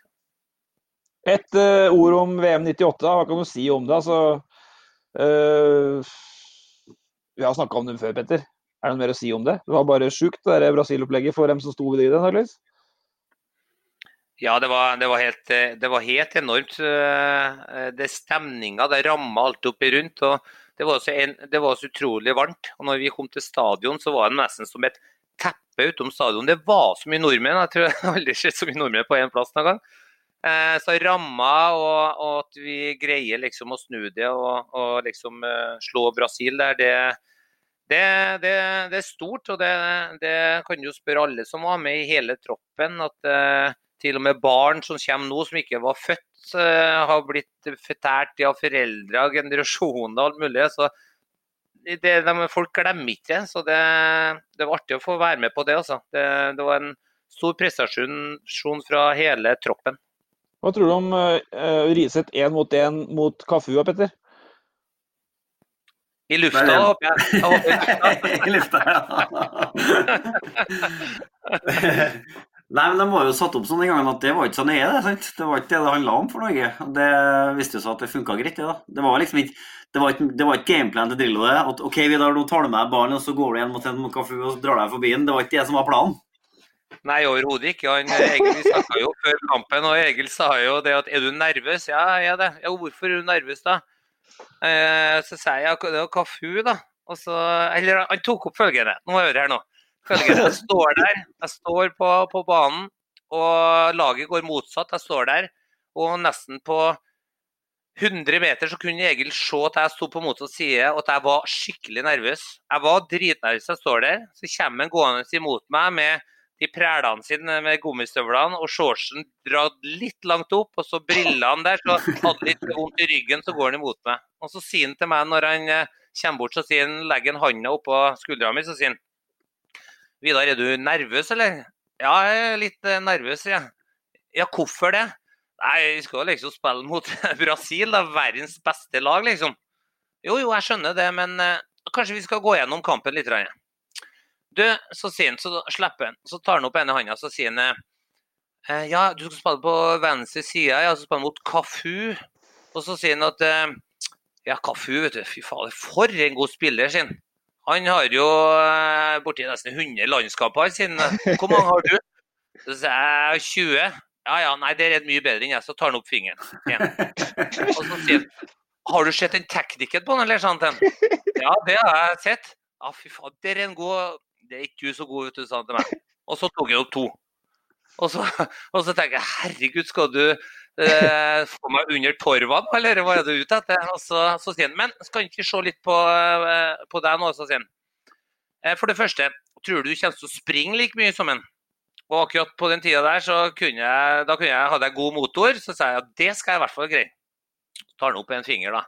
Og så sier han til meg Um, og du vet jo, det, det blir jo mye duellspill i kveld i dag. og I duellene, i takle og jobbe. Tar du den i duellene? Og så sier jeg det vet jeg i hvert fall. Jeg skal ta den i duellene. Ja. Men du vet det, vet du, Vidar. De kan få spille så mye den, eh, langs bakken og det de vil. De, for vi skal ikke spille langs bakken, vet du. vi skal spille opp i lufta her. Da tar, tar du den i lufta sin? Ja, det er den lille dvergen der, så han skal ta i lufta. Og så sier han ja, men da er det tre til deg og to til han. Og det her er vår spillestil. Så jeg skjønner ikke hvorfor du er nervøs. Gå ut og spill. Og det var mer som det datt 100 kg av, eh, av eh, skuldrene mine, og vi gikk ut. og det var, det var, coaching eh, på sitt aller beste fra Drillos, det må jeg si. Petter, jeg lurer litt på, vet du historien om hvordan han kom tilbake til Rosenborg? Du var vel i 1860 til 2000, og er det sommeren 3 du kom tilbake, eller våren 3? Petter, husker du det? Var du på jobb da? Ja, men jeg, jeg husker ikke detaljene. Det gjør ikke jeg. Rett og slett. Satte meg litt i forlegenhet der. Jeg burde egentlig hatt stålkontroll på det nå, men det har jeg ikke. Ja, hvis du jobba da, så. Jeg hadde ikke begynt ennå, heldigvis. Sånn var det, Vidar. Var, da kom jeg før uh, seriestart i 2003. Ja. Jeg, hvor, hvorfor kom du tilbake til Rosenborg? Jo, det skal jeg fortelle deg. Eh, for det første så har jeg vært ute i ti år eh, som proff. Og så eh, er det alltid historie bak. da. Altså, var jeg, når jeg var sju år på Frosta, så sitter jeg i stua sammen med min far, og så sier jeg til min far at eh, du, hvis jeg skal oppleve alt som fotballspiller som, eh, Eh, det var, Vi satt og kikka på Pelé og sånt, da, og noen gamle filmer og sånn. Og så, eh, og, og så, eh, så sier fatter'n du, hvis du skal oppleve på det øverste nivå, så er det sånn nå spiller du på Nesset. Og hvis du skal spille for én klubb i Norge, så er det kun én klubb. Det er Rosenborg, selvsagt. Du er trønder. Og nummer to, nei, etterpå der, så er det eh, landslaget. Og så kan du bli eh, proff. Og så må du spille i en av de fire beste ligaene i verden. Og så må du spille Europacup, som er Champions League, som er det var den gangen der, da. Så er det Europacup. Og så må du spille eh, eh, Ja, det er Champions League, sorry, Champions League. Og så må du spille et EM for eh, landslaget, og så et VM. Hvis du, hvis du spiller på alt det, ja, da hadde du spilt på det øverste nivå i fotballen som det egentlig går an å spille på. For du, da hadde du vært i én av fire beste ligaene i verden. Og da husker jeg han sa ja, hvem er det? Ja, den gangen så var det da sa han eh, da var det England, og så hadde du Italia, og så hadde du Frankrike og Spania. Det var liksom eh, det, det laget der, da. Og så, eh, så hadde jeg den, eh, og den hadde jeg alltid jeg hatt med meg hele den i baktanken. At jeg hadde lyst til å være litt kult å, å, å komme gjennom det der. Og så ble det sånn at jeg la den litt bort. Men sånn på slutten av karrieren så begynte jeg å tenke litt. Og så sa fatter'n husker du Så husker hva? Så nå er du her snart, sånn. Hæ? sa jeg. Og så begynte jeg å tenke litt. Og så, akkurat når det var 1860 i begynnelsen, så hadde jeg, og da hadde jeg egentlig jeg hadde så lyst til å komme hjem til Rosenborg. Og da følte jeg litt sånn at hvis jeg går hjem nå, så er det fort at de kommer Ja, nå kommer han hjem bare for å, å, å få mye penger og ikke bidra så mye på banen. Men da følte jeg at jeg var, jeg var ordentlig godt slag, og at jeg hadde mye mer å gi. Derfor ville jeg gå tilbake til Rosenborg og spille Champions League og avslutte i Rosenborg. Så, og da var jeg på vei til Everton, derfor de ville leie meg fra 1860 München. Men så var det Åge Hareide og Rune Bratseth som jeg snakka med. Og, og da når de kom opp, så var valget veldig enkelt. Vi, både jeg og Wenche og Sofie da, vi ville til Trondheim. Og da dro vi til Trondheim, og det var det riktige valget. Det var utrolig artig å få være med og spille Champions League med Rosenborg. Husker du fra de åra med Vidar i Rosenborg, Petter? Nå kan jeg spørre deg, for nå er vi på periode to. Jeg husker Vidar eh, på sidelinja i to, når var det? 2000, altså Da vi venta på resultatet i Oslo for å vite om han ble seriemester. Riseth på sidelinja med krykka. Eh, 2003. Det husker jeg godt. Nei, Da 04 det. Da var det et drama uten Ja, det var det. like på sidelinja. Frode Johnsen hadde gjort jobben på Lerkendal, og så var det bare å stå og vente på hva som skjedde i Oslo, for der hadde luringen Rekdal drøya med å sende lagene ut på banen, så de hadde litt eh, ekstra å gå på. Da var det en Riseth høyt og lavt som glemte at han var på krykka i vending. Jeg har fått et spørsmål fra Nicolay Kahn, fast lytter. hans. han lurer på om Vidar Riseth eh, Han er fan, da. Eh, men han, eh, få, han lurer på om smerteterskel er resultatavhengig. Da, for at eh, Vidar Riseth fikk ekstremt vondt i dueller uten varig men, men dansa Willem vekk med avrevet akilles i seriefinalen i 2004. Jeg husker det, ja. Det stemmer jo, vet du. Det verste av. Nei, det var i 2000 Det var sånn at uh, den kampen der så trente jeg ikke på hele uka. For jeg hadde, så, jeg hadde betennelse i akillesen. Jeg hadde så vondt. Og jeg, starta jo den kampen. Gikk utpå, så var det en corner. Så sprang alle tilbake, og så plutselig så blir jeg liggende. Så snur jeg meg, så ser jeg keeperen, og jeg kjefta ut han. Og han sparka meg ned, men han har ikke vært borti meg. Og når jeg reiser meg og skulle begynne å gå, så kjente jeg at det var noe gærent bakpå. Og da hang bare akillesen i en tynn, tynn tråd. Han har nesten revna hele akillesen. Og da så gikk vi ut, og så la vi på is og det. Jeg måtte jo bytte, selvsagt, med en gang. Eh, Han har ikke røyka helt, da, det var, det var bare en liten tråd. Og så var det sånn at vi skulle ta det etterpå, så sa jeg at eh, hvis vi vinner i dag, da, sier jeg til han. Går det an å vente med det, da? Ja, det må liksom legge på litt is, og så går det an å vente, da. Og så vant vi jo, det ble jo jeg for jo, da var vi på Bajas Nei, ikke på Bajas, på Downtown. Da hadde vi da var på Downtown. Og vi dro ned på Downtown, hele laget. Og, og på kvelden da, så satt, uh, satt vi og, og um, våre uh, ja, kjærester og kone, og koner var med, de òg, på hele laget. Så etter hvert så, så dro de hjem, og vi gutta fortsetter jo. Og eh, om morgenen da, så vakten, vakner jeg, Wenche kommer opp på rommet, og så sier hun til meg at eh, ja, hva- ble det artig etterpå det du dro i går, da? Ja, Så jeg litt sånn, ja, det var, det var litt sånn uh, rolig. Det var litt rolig, men jeg tror det var, det var ganske artig. Ja, det ser sånn ut da, for uh, VG, og når jeg var på førstesida på VG, så var jeg og Roar Strand vi hang liksom over bar med, med sånn en stråhatt med sånn ølkorker rundt hele veien. Det var det, det var det første. Og så sier hun til meg at og så, Oi, ja, såpass, ja, sier jeg. Ja. Men du, øh, jeg fikk en eh, telefon her akkurat. OK? Ja, De ringte fra downtown og lurte på om du ville ha igjen krykkene dine. og, så, og, så, når jeg skulle reise meg og prøve å gå på foten, da greide jeg ikke å foten og opp noe som bare det. Og da var det rett inn på sykehuset og operere, da. Så men eh, vi snakka om det i sted når vi snakka om Per Siljan, at, at, det er en drømmeretur. Og du sa at Per kommer til å være helt fantastisk med de unge guttene på feltet for å på en måte legge lista for hva som kreves. Det er et, et slags sånt inntrykk som har sementert seg hos meg fra din periode to i Rosenborg. Sant? For du sa det nå at du brukte mye energi. Stort sett så gikk ukene mellom kampene til deg på å skrape seg sammen til neste kamp. Mm. Tren, altså det var I lange perioder da du var i Rosenborg del to, så, så, var det på en måte så fløyt du, du var, altså, Megaerfaren, superrutinert og utvilsomt god nok. Men at du fikk ikke trent så veldig bra akkurat da for å se pent, for det handla hele tida om å liksom skrape seg sammen til neste match. Ja. Så jeg husker at vi skrev mye om det den gangen, og snakka mye om det òg. Ja, jeg husker det, og det stemte jo det. Jeg slet jo med akilleshæla min. Det var det som var Eh, var problemet, helt til at, at jeg fikk støpt sko da, til slutt. da, eh, Etter mye om og men. Men eh, Adidas de støpte en sko, laget skinne i akillesen, så jeg fikk stive av akillessenene. Men det gikk jo en lang periode, og jeg sleit så gærent, akkurat sånn som du sier. Så jeg var skada veldig mye. Og så fikk jeg det på plass, og da ble, jeg, det jo det bra. Men jeg greide som regel å, å, bli klar til, til kampene. da. Og vi hadde jo, husker Ørjan Berg. det og når jeg spilte med han i en periode Han, han var veldig mye skada, men han spilte jo fleste kampene i ørene seg. Og, så den perioden der så, så, så var jeg litt skada, men jeg spilte jo mange kamper, da, så det var viktig å få restituert mellom kampene. da. Tenker du, at, tenker, du at det var en, altså, tenker du at når du skal se på karrieren din nå i retrospekt, at det var en Altså Det var veldig viktig for deg å komme hjem og få de årene der med Rosenborg. Ville på en måte karrieren din ha mangla noen ting hvis det ikke hadde vært for de tross alt suksessfulle årene du hadde i Rosenborg del to?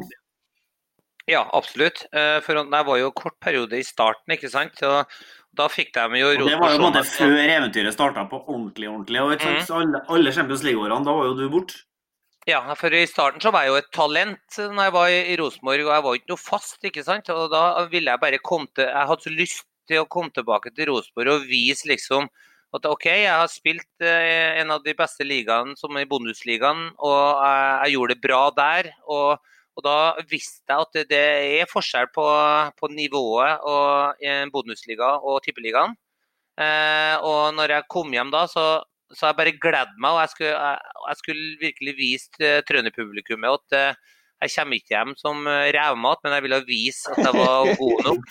Og, og Det første året så fikk jeg jo, ble jeg jo kåra av supporterne til Rosenborgs beste spiller og fikk den eh, statuen, den krigsprisen på årets forsvarsspiller det første året. Så jeg, var, jeg følte liksom at eh, det var viktig for meg da å vise at jeg, at jeg eh, kunne spille fotball og ikke bare komme hjem for pengene. Det, det var det ikke. Det har jo kommet til, men Da jeg begynte å jobbe i Adressa, da hadde jo vært rutinert, Petter, så var jo i 06, 07, 05. Og da er jo um, din tid i Rosenborg litt på oppløpssida igjen. For, for det, Peter snakker jo om at du måtte sy deg sammen etter, um, for å være klar mellom pga. skader og sånt. Men det var jo et lite rykte på at du var litt lat òg. Men det stemmer ikke, da. Altså, det var bare skader, altså. Kun skada. Aldri vært lat. det, har jeg, det har jeg ikke vært. Var, men eh, det er klart at eh, jeg begynte jo å dra på åra, ikke sant. Eh, og vært ute og spilt proff i, i ti år. Og, og, og Rosenborg visste jo om at jeg hadde litt eh, om noe smårusk når jeg kom hjem, så, så det var jeg jo ærlig, ærlig på.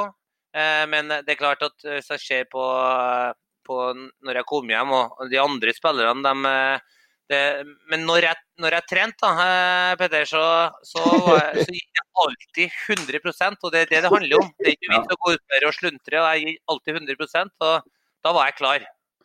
Det er en annen ting som er steinbra med Vidar Iseth, det sa jeg vel litt tidligere på den her, og du lurte aldri på hva Vidar har tenkt om ting. Han er, det, det, er ingen som er så sint som Vidar Iseth når han er sint, f.eks. Uh, og så er det ingen som er så glad når han er glad. Og så Hvis han er sint på deg, på deg, så får du beskjed om det. Så Du lurer ikke på om han er hissig. Og Vi nevnte jo en historie sist, Ole, så vi må bare nøste opp litt i noe. Sant? For at uh, Tidvis så blir jo vi journalister beskyldt, også av Rosenborg, for at uh, vi ødelegger Uh, dere kan ikke skrive om en potensiell overgang, for hvis dere gjør det, så, går, så blir det ikke noe av det. Det kan være ødeleggende for hele historien. Sist gang vi der, så snakka vi om den historien da du angivelig var på vei til MLS. Ja, jeg, skal, jeg, skal, jeg skal, rette opp, jeg har gjort litt research i dag. Ja, han, var på, han, var på, vei til Las Klins, tilbake Aha. til Las Klins.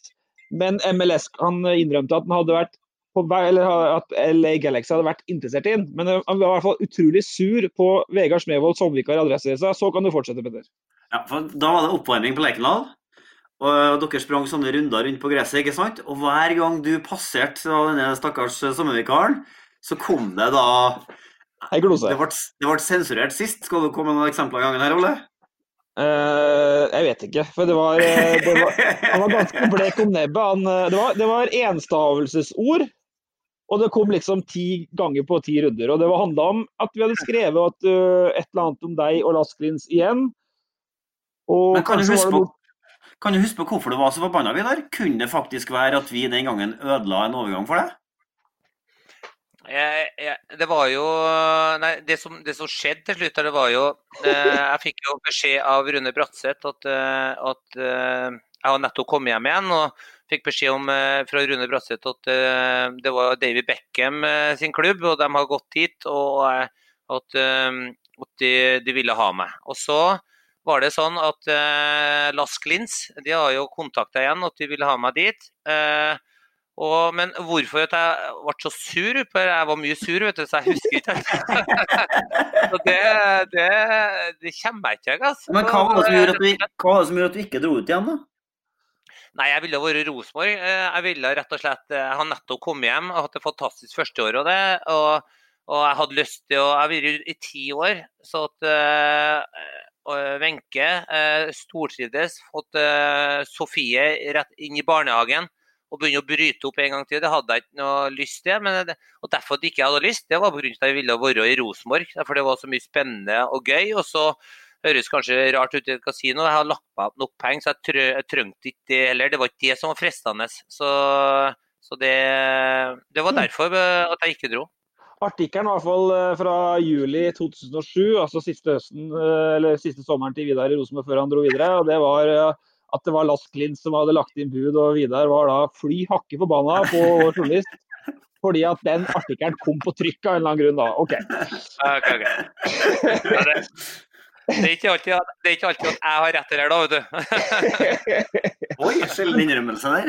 Men eh, eh, klokka går jo fra oss her, vi har det så trivelig. Det er onsdagskveld for påske, så vi har jo ikke, jeg føler at vi kan snakke litt til her, før vi gir oss, Petter. Det, vi, vi, jeg vil gjerne ha den historien om Lillestrøm, men før det så må vi jo snakke to ord om for Jeg var jo så heldig å Det var av, av, mine første turer, det. Jeg var med på Stamford Bridge-turen borte mot Chelsea og uh, stjal et poeng på Stamford Bridge. 1-1. Mourinho fikk fyken.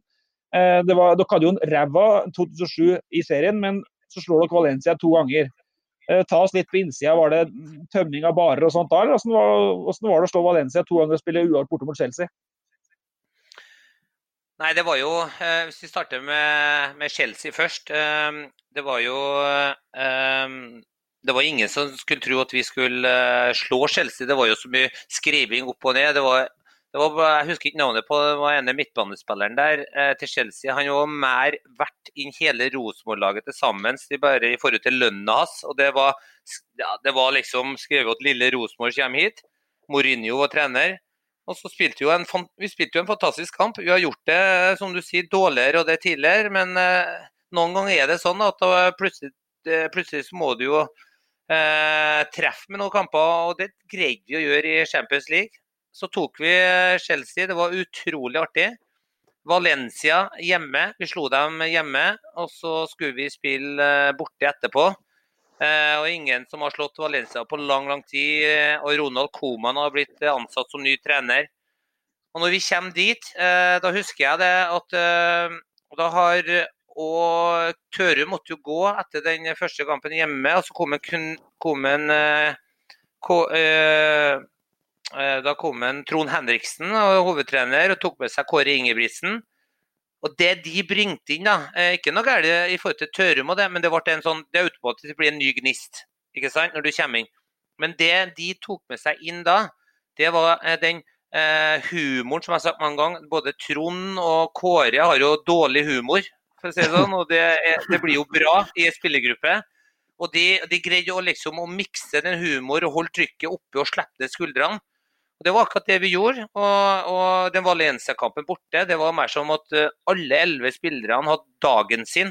Og det var en uh, stor opplevelse. Så uh, i Rosenborg-sammenheng uh, i Champions League for min del, så, og det tror jeg mange andre, så det så var det av det beste kampen. Og, og Rune Bratseth gikk nå, nå for noen uker siden ut her og sa at det er den beste kampen i historien for Rosenborg. Og da tok han med Dortmund og, og Milan. Og, men det skal ikke jeg hive meg inn i kampen og si, da. Men det var en bra kamp, ja. Men om det var det beste, det, det får andre bedømme. Så var det jo et Rosenborg-lag som fløyt på en enorm rutine hos eh, et knippe enkeltspillere her. Altså du, Steffen Iversen, Bjørn Tore Kvarme. Enorm rutine og erfaring, ikke sant? Og så er det mm. dagen da Traoré plutselig ser ut som han er tvillingbroren til Messi. Og alt liksom fungerte, sånn at det var helt magisk å være der. Samtidig som det det kjentes jo litt ut etter hvert som det var at Valencia som var, og det visste jo ettertida òg, at de var jo på vei ut på jordet. Så det var jo helt nydelig å treffe dem akkurat på det tidspunktet. Men eh, herregud, for en kveld det var på Mustaya. Det var, det var magisk, rett og slett. Det var ja, det jo midtbanen som var styrt av Tetti og Per Siljan Skjelbre, så det var jo det var jo ikke bare gammel erfaring. Det var ungt pågangsmot òg. Jeg skulle akkurat si det før du tok ordet her, og det er klart, eh, sånn som Tetti det er bare Per Siljan, herregud hvor mye han løpte i den kampen. Og Tetti, den eh, midtbanerollen, han var jo helt konge. Han var jo til og med bakerst mann ute på sida der og tok et tunnel bak der. og Han hadde jo så sjøltillit. Så det var, nei, det var ordentlig eh, artig, altså. Eh, å oppleve det. Og, og, ikke minst oppleve det med trønderne. Det var noe spesielt. Så den ligger helt på toppen i, i forholdet for meg å få lov til å være med på det sammen med trønderne. Og Tove Mo som sa til oss i podkast at uh, den kvelden så, så ble vel den hotellbaren tom. Var ikke med? Ja, jo, men er det en kveld hotellbaren skal være tom, så er det jo på Altså, også i Rosenborg skal hotellbaren være tom innimellom. og det, På en sånn kveld så skal den definitivt være det. Sånn er, sånn er det. Det har ikke noe med luten å gjøre, for å si det sånn i hele tatt. Nei, nei, det, er ikke, det, det lå det. Men uh, husker du den kvalifiseringa? Det var Makai Haifa, var ikke det? I, den gangen vi kvelder. Det var legendarisk uh, kveld. For det var sånn at den potten Jeg tror det var si at uh, ja, De kan jo arrestere meg på noen millioner sikkert her, men si at hele potten var på 120 millioner i Skandinavia. Og Da ble den delt på de tre landene hvis du kvalifiserte, ikke sant? Så eh, kvalifiserte oss, og da visste vi eh, at vi har eh, fått inn, eh, fått inn 40 millioner. Og så plutselig fikk vi høre at FC København ikke har gjort det, og da ble det fordelt på de neste. Og når vi kom ut av dusjen, så hørte vi at uh, svenskene òg, og da gikk den opp til 120 millioner. Da skal jeg love deg at uh, hotellbaren ble tømt. det var helt magisk kveld, altså. Det var det. Vi var, vi var på stranda, da. Vi var på stranda. Bare helt til slutt, da. Ehm, det var en italiensk klubb i 06. Du snakka om de tilbød 10 millioner i lønn. Hvilken klubb var det? Du har ikke sagt hvilken klubb du var. Hva sa du? Det var masse skriverier om deg i 2006 at det var en italiensk klubb som skulle tilby deg 10 millioner i årslønn. Napoli. Si... Napoli. Du ville ikke si klubben? Napoli. Jeg kan jo si det nå, da, for nå ja, er jeg nå, ferdig med alt. Eh, det kom opp, så det var Det var Nei, det var eh, Men jeg, det, som sagt, jeg hadde ikke lyst til å, å, å dra til, til, Italia og den biten der. Jeg snakka med Tor André Flo når han var i Italia og alt mulig. Og så var Tor André Flo sa jeg vet, ikke hvor mye penger jeg får, jeg, for eh, jeg har skrevet under på noe, men jeg fikk jo aldri sånn. Så det var Itali Italienerne var kjipe. Det var litt um, vanskelig, det der. Ja, eh, Vi skal straks til Lillestrøm, for at Mini, ja, Mini og det er artig, Mini bare rykka inn da, på spørsmål og lurer på, litt samme som Khan. da, Spør han om det er noen som hadde en så tøff spillestil som Vidar Iseth, men klaga og sytt så mye når han sjøl fikk et spark. Så du, har, jo du fikk jo et rykte, da. Og det er jo ikke til å Jeg, jeg må jo Jeg er jo litt jeg er jo litt, jeg er jo litt enig med, med Mini. Det er godt å sitte og følge med. Så jeg er enig med Mini på akkurat det. Jeg lå mye ned. Eh, men jeg gikk inn på taklinga. Det var forskjellen mellom meg og Mini, for jeg gikk aldri i taklinga. eh, Og så er det men ja. Lall, ja. For Petter, eh, Vidar lovte oss en historie om Lillestrøm-overgangen i starten av podkasten. Det har gått 1 time og 26 minutter, men den tar vi med oss før vi runder av. fordi Jeg fikk spørsmål fra en eh, god kollega i en riksdekkende avis som heter Verdens Gang her, om akkurat eh, Lillestrøm-overgangen. Eh, Du sa at det var mer der enn altså, Vi kødda litt med det i starten her og sa at uh, det er nesten som André Bergdølmo i revers. der Å gå fra Lillestrøm til Rosenborg er jo krise, å gå fra Rosenborg til Lillestrøm er jo krise, det òg, på et vis. Enda mye verre. Enda mye verre, ja. Ja, nei, jeg, har jo tatt den tidligere, eh, som sagt, men det er ikke sikkert jeg har fått med seg det. Men eh, det som var, da, eh, hvis vi, hvis vi spoler tilbake, så var jeg jo Jeg begynte å bli en gammel spiller ikke sant, når jeg dro fra Rosenborg. 34, 33-34 rundt der. Eh, og, og så var det sånn at eh, vi spilte jo i, godt i eh, ja, mot Valencia, Chelsea og det biten der. Og, og kontrakten min eh, på gikk ut. Eh, og Eh, Knut Torbjørn Eggen. Kjedelig å, liksom, å, å prate om folk som ikke er her. For at Knut Torbjørn er en Jeg har så respekt for en mann der. En fantastisk mann. Eh, det var sånn at eh, eh, Rosenborg skulle hente en østerriker, da. Da må de sikkert hjelpe meg med det. Prødel. Og det var, det var snakk om at eh, den gangen der at det var snakk om over 20 millioner. Det var sinnssyke summer, men han var en sinnssykt god spiller. Talent, midtstopper. Så ble ja, jeg kalt inn. Snakk om Sebastian Prødel, ja, som er den store Han vi alltid trekker fram når det er snakk om rekordovergangen som aldri ble noe av. Han som skulle komme fra Rapid Wien og til Rosenborg. Han endte opp i Watford, så han fikk jo en karriereprøvel, Men ja, fortsett. Ja, og, og da eh, Og det skjønte jeg Rosenborg måtte fornye, eh, fornye laget. På grunn av, vi hadde jo Bjørn Tore Kvarme, så hadde vi Mika Koppinen, ikke sant. Og så var jo jeg der. Eh, og alle oss var jo over 30 år, så de måtte jo få fornye laget. Eh, og så blir, vi, så blir jeg kalt opp til, nei, til Knut Torbjørn, og så sier, sier Knut eh, Torbjørn at eh, eh, vi må få ny laget. Vi har nå fire stoppere, og vi skal ha tre, sier han. Eh, og så sier han, eh, og det var liksom at han stilte det spørsmålet, så sier ja, og, eh, at, eh, og situasjonen din, kontrakten din går jo ut, og nå er, er vi liksom eh, litt, vi vet ikke helt hvordan det var, vi kan ikke love deg ikke noe eh, eh, spilletid etter, men jeg har lyst til å, å, å, eh, å signere hvis du vil sjøl. Men jeg kan ikke gi deg noe kontrakt ennå, for at jeg må vite litt hva, hva er det som skjer. Og, og, og i forhold til Bjørn Tore og Koppinen. Og Så sa jeg fair enough, og da sa jeg at jeg hører fra deg.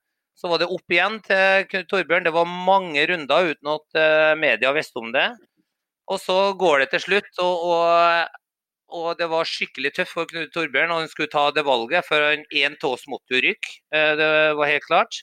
Det var, og det var én som har fått tilbud. Og det var kun meg som har fått tilbud. Og da når jeg står der, så eh, var jeg hjem eh, til Wenche. Wenche er fra Kongsvinger. Og så sitter vi hjem, og så sier jeg at fy faen, også, de greier ikke å ta, ta beslutningen. Og så sier Wenche men Vidar, nå er du så, så, så, så gammel. Hvis du blir her nå, ja, så blir enten Beto, Koppinen og du, og, og en av dere havner jo garantert på, på benken, og det er greit. Eh, men eh, er det liksom sånn eh, du må bare gå inn så må du bare si ifra eh, hva egentlig du, du vil i forhold til den situasjonen der. Og så tenkte jeg på det. Så når jeg kjørte bortover, så tenkte jeg at jeg skal gå inn og så skal jeg bare si det. Hvis ikke eh, jeg får et svar i dag, så stikker jeg. Og så kommer jeg inn, og når jeg kommer inn da, og Knut Torbjørn han var langt nede den gangen der òg, og jeg går opp til han, og da når jeg kommer opp der, så går jeg inn og så tenker jeg som så. Bjørn Tore skal bosette seg, vært igjen i Trondheim. Mika Koppenen han var der. Og så var det meg og en mot bort. Så gikk jeg inn på kontoret så sa jeg til eh, Knut Torbjørn, Knut Torbjørn Jeg skal gjøre det enkelt for deg. Jeg tar og går eh, til Lillestrøm, signerer opp for dem. Og så gir jeg alt nå ut sesongen. Nå skulle vi være og spille mot Chelsea og det etterpå, tror jeg. Eh, Nei, eh, ikke Chelsea, men eh, i, i Tyskland. Schalke 04. Eh, Schalke, ja. Så sa jeg det at eh, så går jeg, så da satser de på han østerrikeren, og så har de de andre to. Ja, mener du det, Vidar? Torben. Ja, det, det mener jeg. Jeg har hjerte, jeg er en rosenborger, og nå er det kanskje jeg spiller ett år til eller to, toppen. Så er jeg ferdig likevel, og jeg har nådd toppen i min karriere. Jeg har fått spilt Champions League her, jeg har vært i klubben. Så det drar jeg, og, og det her blir her, og, og det kommer ikke ut. Og jeg og Knut Torbjørn ble enige om det. Og, og jeg ble enig med Lillestrøm. Jeg spilte eh, sesongen ut. Og så dro jeg til, til Lillestrøm. Eh, det var hele, hele historien, og det har jeg sagt eh, før. Eh, og én så skjønner jeg selvsagt at Rosenborg-supporterne og dem blir sur. Og at du går til fienden. Hallo, Lillestrøm er jo største fienden. Det blir mer som en Molde. Og selv om folk egentlig glemmer da i ettertid, så liksom Du er eneste som har gjort det, og så begynner jeg å tenke litt ettertid. Ja, Ståle Stensos gikk til Lillestrøm. Roar Strand gikk til Molde. Så det er vel ikke førsten som har gått, men det er ikke det jeg skal prøve å si nå. Men derfor at jeg gjort, det var for at jeg skulle hjelpe eh, klubben, for at jeg var glad i klubben, at, skulle, skulle forny, komme inn i en ny en som var mye bedre enn meg. Og har han østerrikeren kommet, hallo, da tror ikke jeg det er mange som har savna Vidar Riseth i ettertid. Det er hele historien. Jeg husker at vi var etter den, vi var etter Vidar flere, ved flere anledninger på den historien der, men han ble så forbanna hver gang at det var ikke mulig å gjennomføre et intervju. Det, det endte jo på at du kjefta oss opp etter noter, eh, i hvert fall et par anledninger der. Og da OK, greit. Og så ble det, gikk det noe som det gikk. Eh, en annen en som har flyttet for Lillestrøm, er jo Bruteren. Må jo sies. Ja da. Men, Hva sa du? eh, Kåre Ingebrigtsen? Ja. ja, Kåre spilte for Lillestrøm, vet du, men uh... Jeg har spilt for Lillestrøm hardt, og, men når jeg kom tilbake da, og skulle spille med, fra Lillestrøm og, og til Lerkendal, det var, det var skikkelig tøft og ufint. Eh, Det, jeg syns det var ikke ufint sånn sett. Jeg, skjø, jeg skjønner jo Hallo, her er vi Rosenborg-supporter, så jeg har sikkert vært like gæren sjøl òg. Hvis jeg har sett på andre sida. Men de visste jo ikke, og jeg hadde så lyst til å si det. Men jeg har blitt enig med, med Knut Torbjørn at dette skulle vi holde internt. Vi skulle ikke si det. Jeg holdt på den historien i, i eh, alle år, helt til at eh, jeg spurte Knut Torbjørn, og jeg sa det. Så sa han Vidar, du kan, kan bare si det. Eh, og, og ja, så jeg valgte å gå eh, til Lillestrøm, og har jeg vært i Rosenborg da, eh, eh, så har jeg sikkert òg fått spilt pga. Østerrike. Han kom jo ikke. Nei, kom ikke. Han gjorde ikke. Ja. Så at, eh, men det vet jo ikke, da. Men eh, det er historien eh, hvorfor eh, jeg gikk eh, til Lillesund. Det var kun jeg som hadde tilbud, og da ble det enklere for Rosenborg. Og, og da var det Rosenborg-hjertet jeg hadde faktisk eh, derfor at jeg gjorde det. Du kunne jo valgt å lagt opp. Ja, men eh, da har det har ikke blitt så artig i Tippeligaen. Nei, det er sant. Du har noen varianter i gult og svart, her, og det stemmer, det.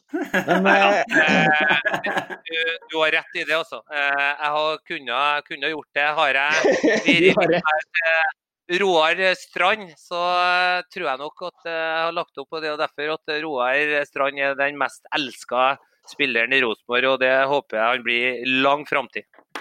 Vi, vi, da sier vi at vi bare lar For det er jo greit, Petter. Nå fikk vi historien, og den, eh, den syns jeg vi burde få. Så det, nå fikk du litt annet perspektiv på det, eller? Ja, og så syns jeg jo at han Vidar langt på vei sier at han burde ha gitt seg på topp i Rosenborg, så da er jeg godt fornøyd. Fordi da lager vi hver Roar Strand, eh, bruker alltid å si at eh, han jo blir jo spurt ja, hvorfor gikk du til Molde. Jo, jeg gikk til Molde, og så fikk jeg Molde i første divisjon, og så dro jeg hjem senere året.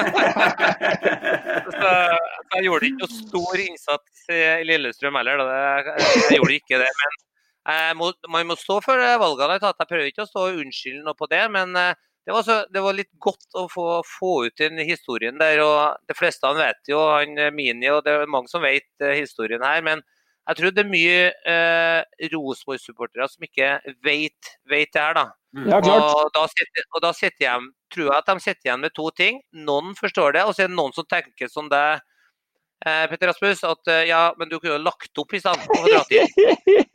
Og den kan jeg jo òg se. Så, men eh, eh, tro meg, eh, mitt hjerte er, Rosenborg også. Det er ingen andre klubb. Vi tror vi runder litt av med det, for vi kunne snakka litt om Lillestrøm og litt om tilbake til Kongsvinger og innom godset for det la deg, men, ga deg, men, i, men, du ga deg på topp i Kongsvinger. Det rimer bra, det. På Lerkendal i tillegg, sommeren 10. Nå er det jo ja. Og det er klippet som du snakka om med Kongsvingers, det er jo helt fantastisk. Anbefaler aldri å gå på YouTube og se. Søk på Kongsvingers med W. Det er, det er stygt. Uh, kan jeg få legge et lite spørsmål? Ja.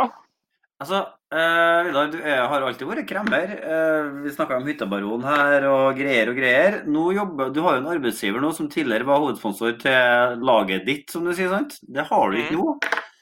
Sitter, Svir det litt at det er gæren logo på drakta? Skulle ha hatt et stort uh, firmanavn med fire bokstaver REM, ja, fire bokstaver midt på brystet her? Nei, men alle trøndere skjønner jo det. Det er klart at Rosenborg hører jo til på, på, på Rosenborg-drakta. Absolutt. Jeg er helt enig med deg, Petter, i, i forhold til det. Eh, Rema, mener du? Altså- La oss nå bare si Rema, for det er Rema det er snakk om her, sant? Du sa Rosenborg, sjø. Ja, OK. Nei, det er klart at uh, vi var, Rema 1000 var jo hovedsponsor i 15 år. Eh, var med i storhetstida av den, og så ble det jo så vi trekte oss ut. Og så kom uh, Coop inn, og så hadde det gått litt dårlig det siste tida. Så ja, Ros nei, Rema skulle absolutt ha vært der, for at etter Coop kom inn, så har det ikke gått så bra. Var det, var det riktig? Er ikke du som bestemmer sånt? da? Du er sponsorsjef i jeg var, jo, jeg var jo spiller jeg, vet du, etter, også når jeg kom inn. Så, men nei da, fra spøk til alvor. Du, vi har godt forhold til både konkurrentene våre, både Norgesgruppen og kooperasjonen og, og det. så det er ikke noe problem, det. Det viktigste som er, er at, eh, at uh, Rosenborg får de midlene de trenger for å, å, få inn for å skaffe gode spillere. Og så er vi alle sammen uh, supportere uh, og, og, og, heier på Rosenborg. Selv om det står Coop på, bakpå ryggen, så, så heier jeg på Rosenborg, jeg. Ja. men kanskje hvis vi skal tilbake til storhetstida, kanskje det det Rema må på drakten igjen. Da kommer Champions League. Jeg ser ikke bort ifra det. det, var, det, det Petter, altså, vi har jo ikke noe ønske om at folk skal få reklamere for mye i podkasten, men vi klarer ikke å stoppe munnen på når de først begynner å snakke om sånt. da. Klarer ikke det. Strålende. Helt, helt opp. Eh, det betyr, og nå har vi snakka lenge, og det har vært helt strålende, men det betyr at vi ikke rakk å snakke om datter Iseth uh, Byåsen håndball. Kneskada. Mm. Au.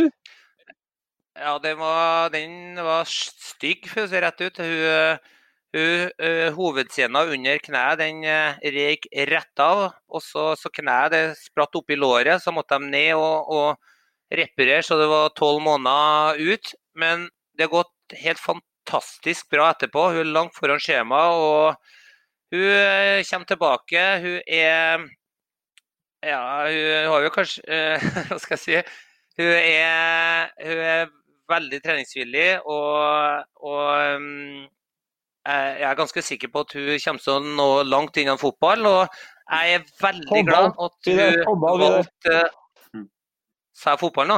Ja. ja men jeg, jeg, håper ikke hun hører på noe. Da blir jeg sur. Ingen i podkasten, du vet det. Nei, Nei hun, hun, er veldig glad da, at hun, hun dro hjem til Trøndelag og spiller på Byåsen. og så jeg er en stolt far for å se Sofie. og jeg er ganske sikker på at hun får en stor uh, karriere i Byåsen uh, topphåndball. Det tror jeg. I Rema 1000-ligaen. I Rema 1000-ligaen. Hørte du? Jeg håper ikke jeg er like hissig som far sin, da, for da blir det en del tominutter fremover. Men det, det får nå bare ordne seg. Ja, vi får gjøre det. Får gjøre det. OK, uh, Vidar Riseth. 1 time 39 minutter. Det er en ny rekord i podkasten vår, men det var Petter har vært mye gode historier. Vi må ta oss tida til det. Altid. Det er jo egentlig som seg hør og bør, for Vidar er sannsynligvis den med lengst karriere. Altså ma mest mangfoldig karriere av kanskje alle gjestene vi har hatt så langt, så det, det, rimer. Det er riktig. Det rimer. Eh, god påske, Vidar. Eh, ta litt fri. Alle, hele Norge ja, ligger med. Ja, det, det, det er sant, det. Så, men, og nå er det jo sånn at eh, det, det er jo ikke noe arrangement, ingen verdens ting. Så det, de fleste går jo, sitter jo på nettet nå, og da det er jo greit at eh, folk kan egentlig bare gå inn på frostabrygge.no og se på hva vi har er å Tusen takk for, eh, tusen takk for praten, Vidar. Tusen takk for praten. Petter, vi får prøve Ja. å snakkes til neste uke. Vi må- Vi må subbe oss. Ja, vi gjør det. OK, ha det bra.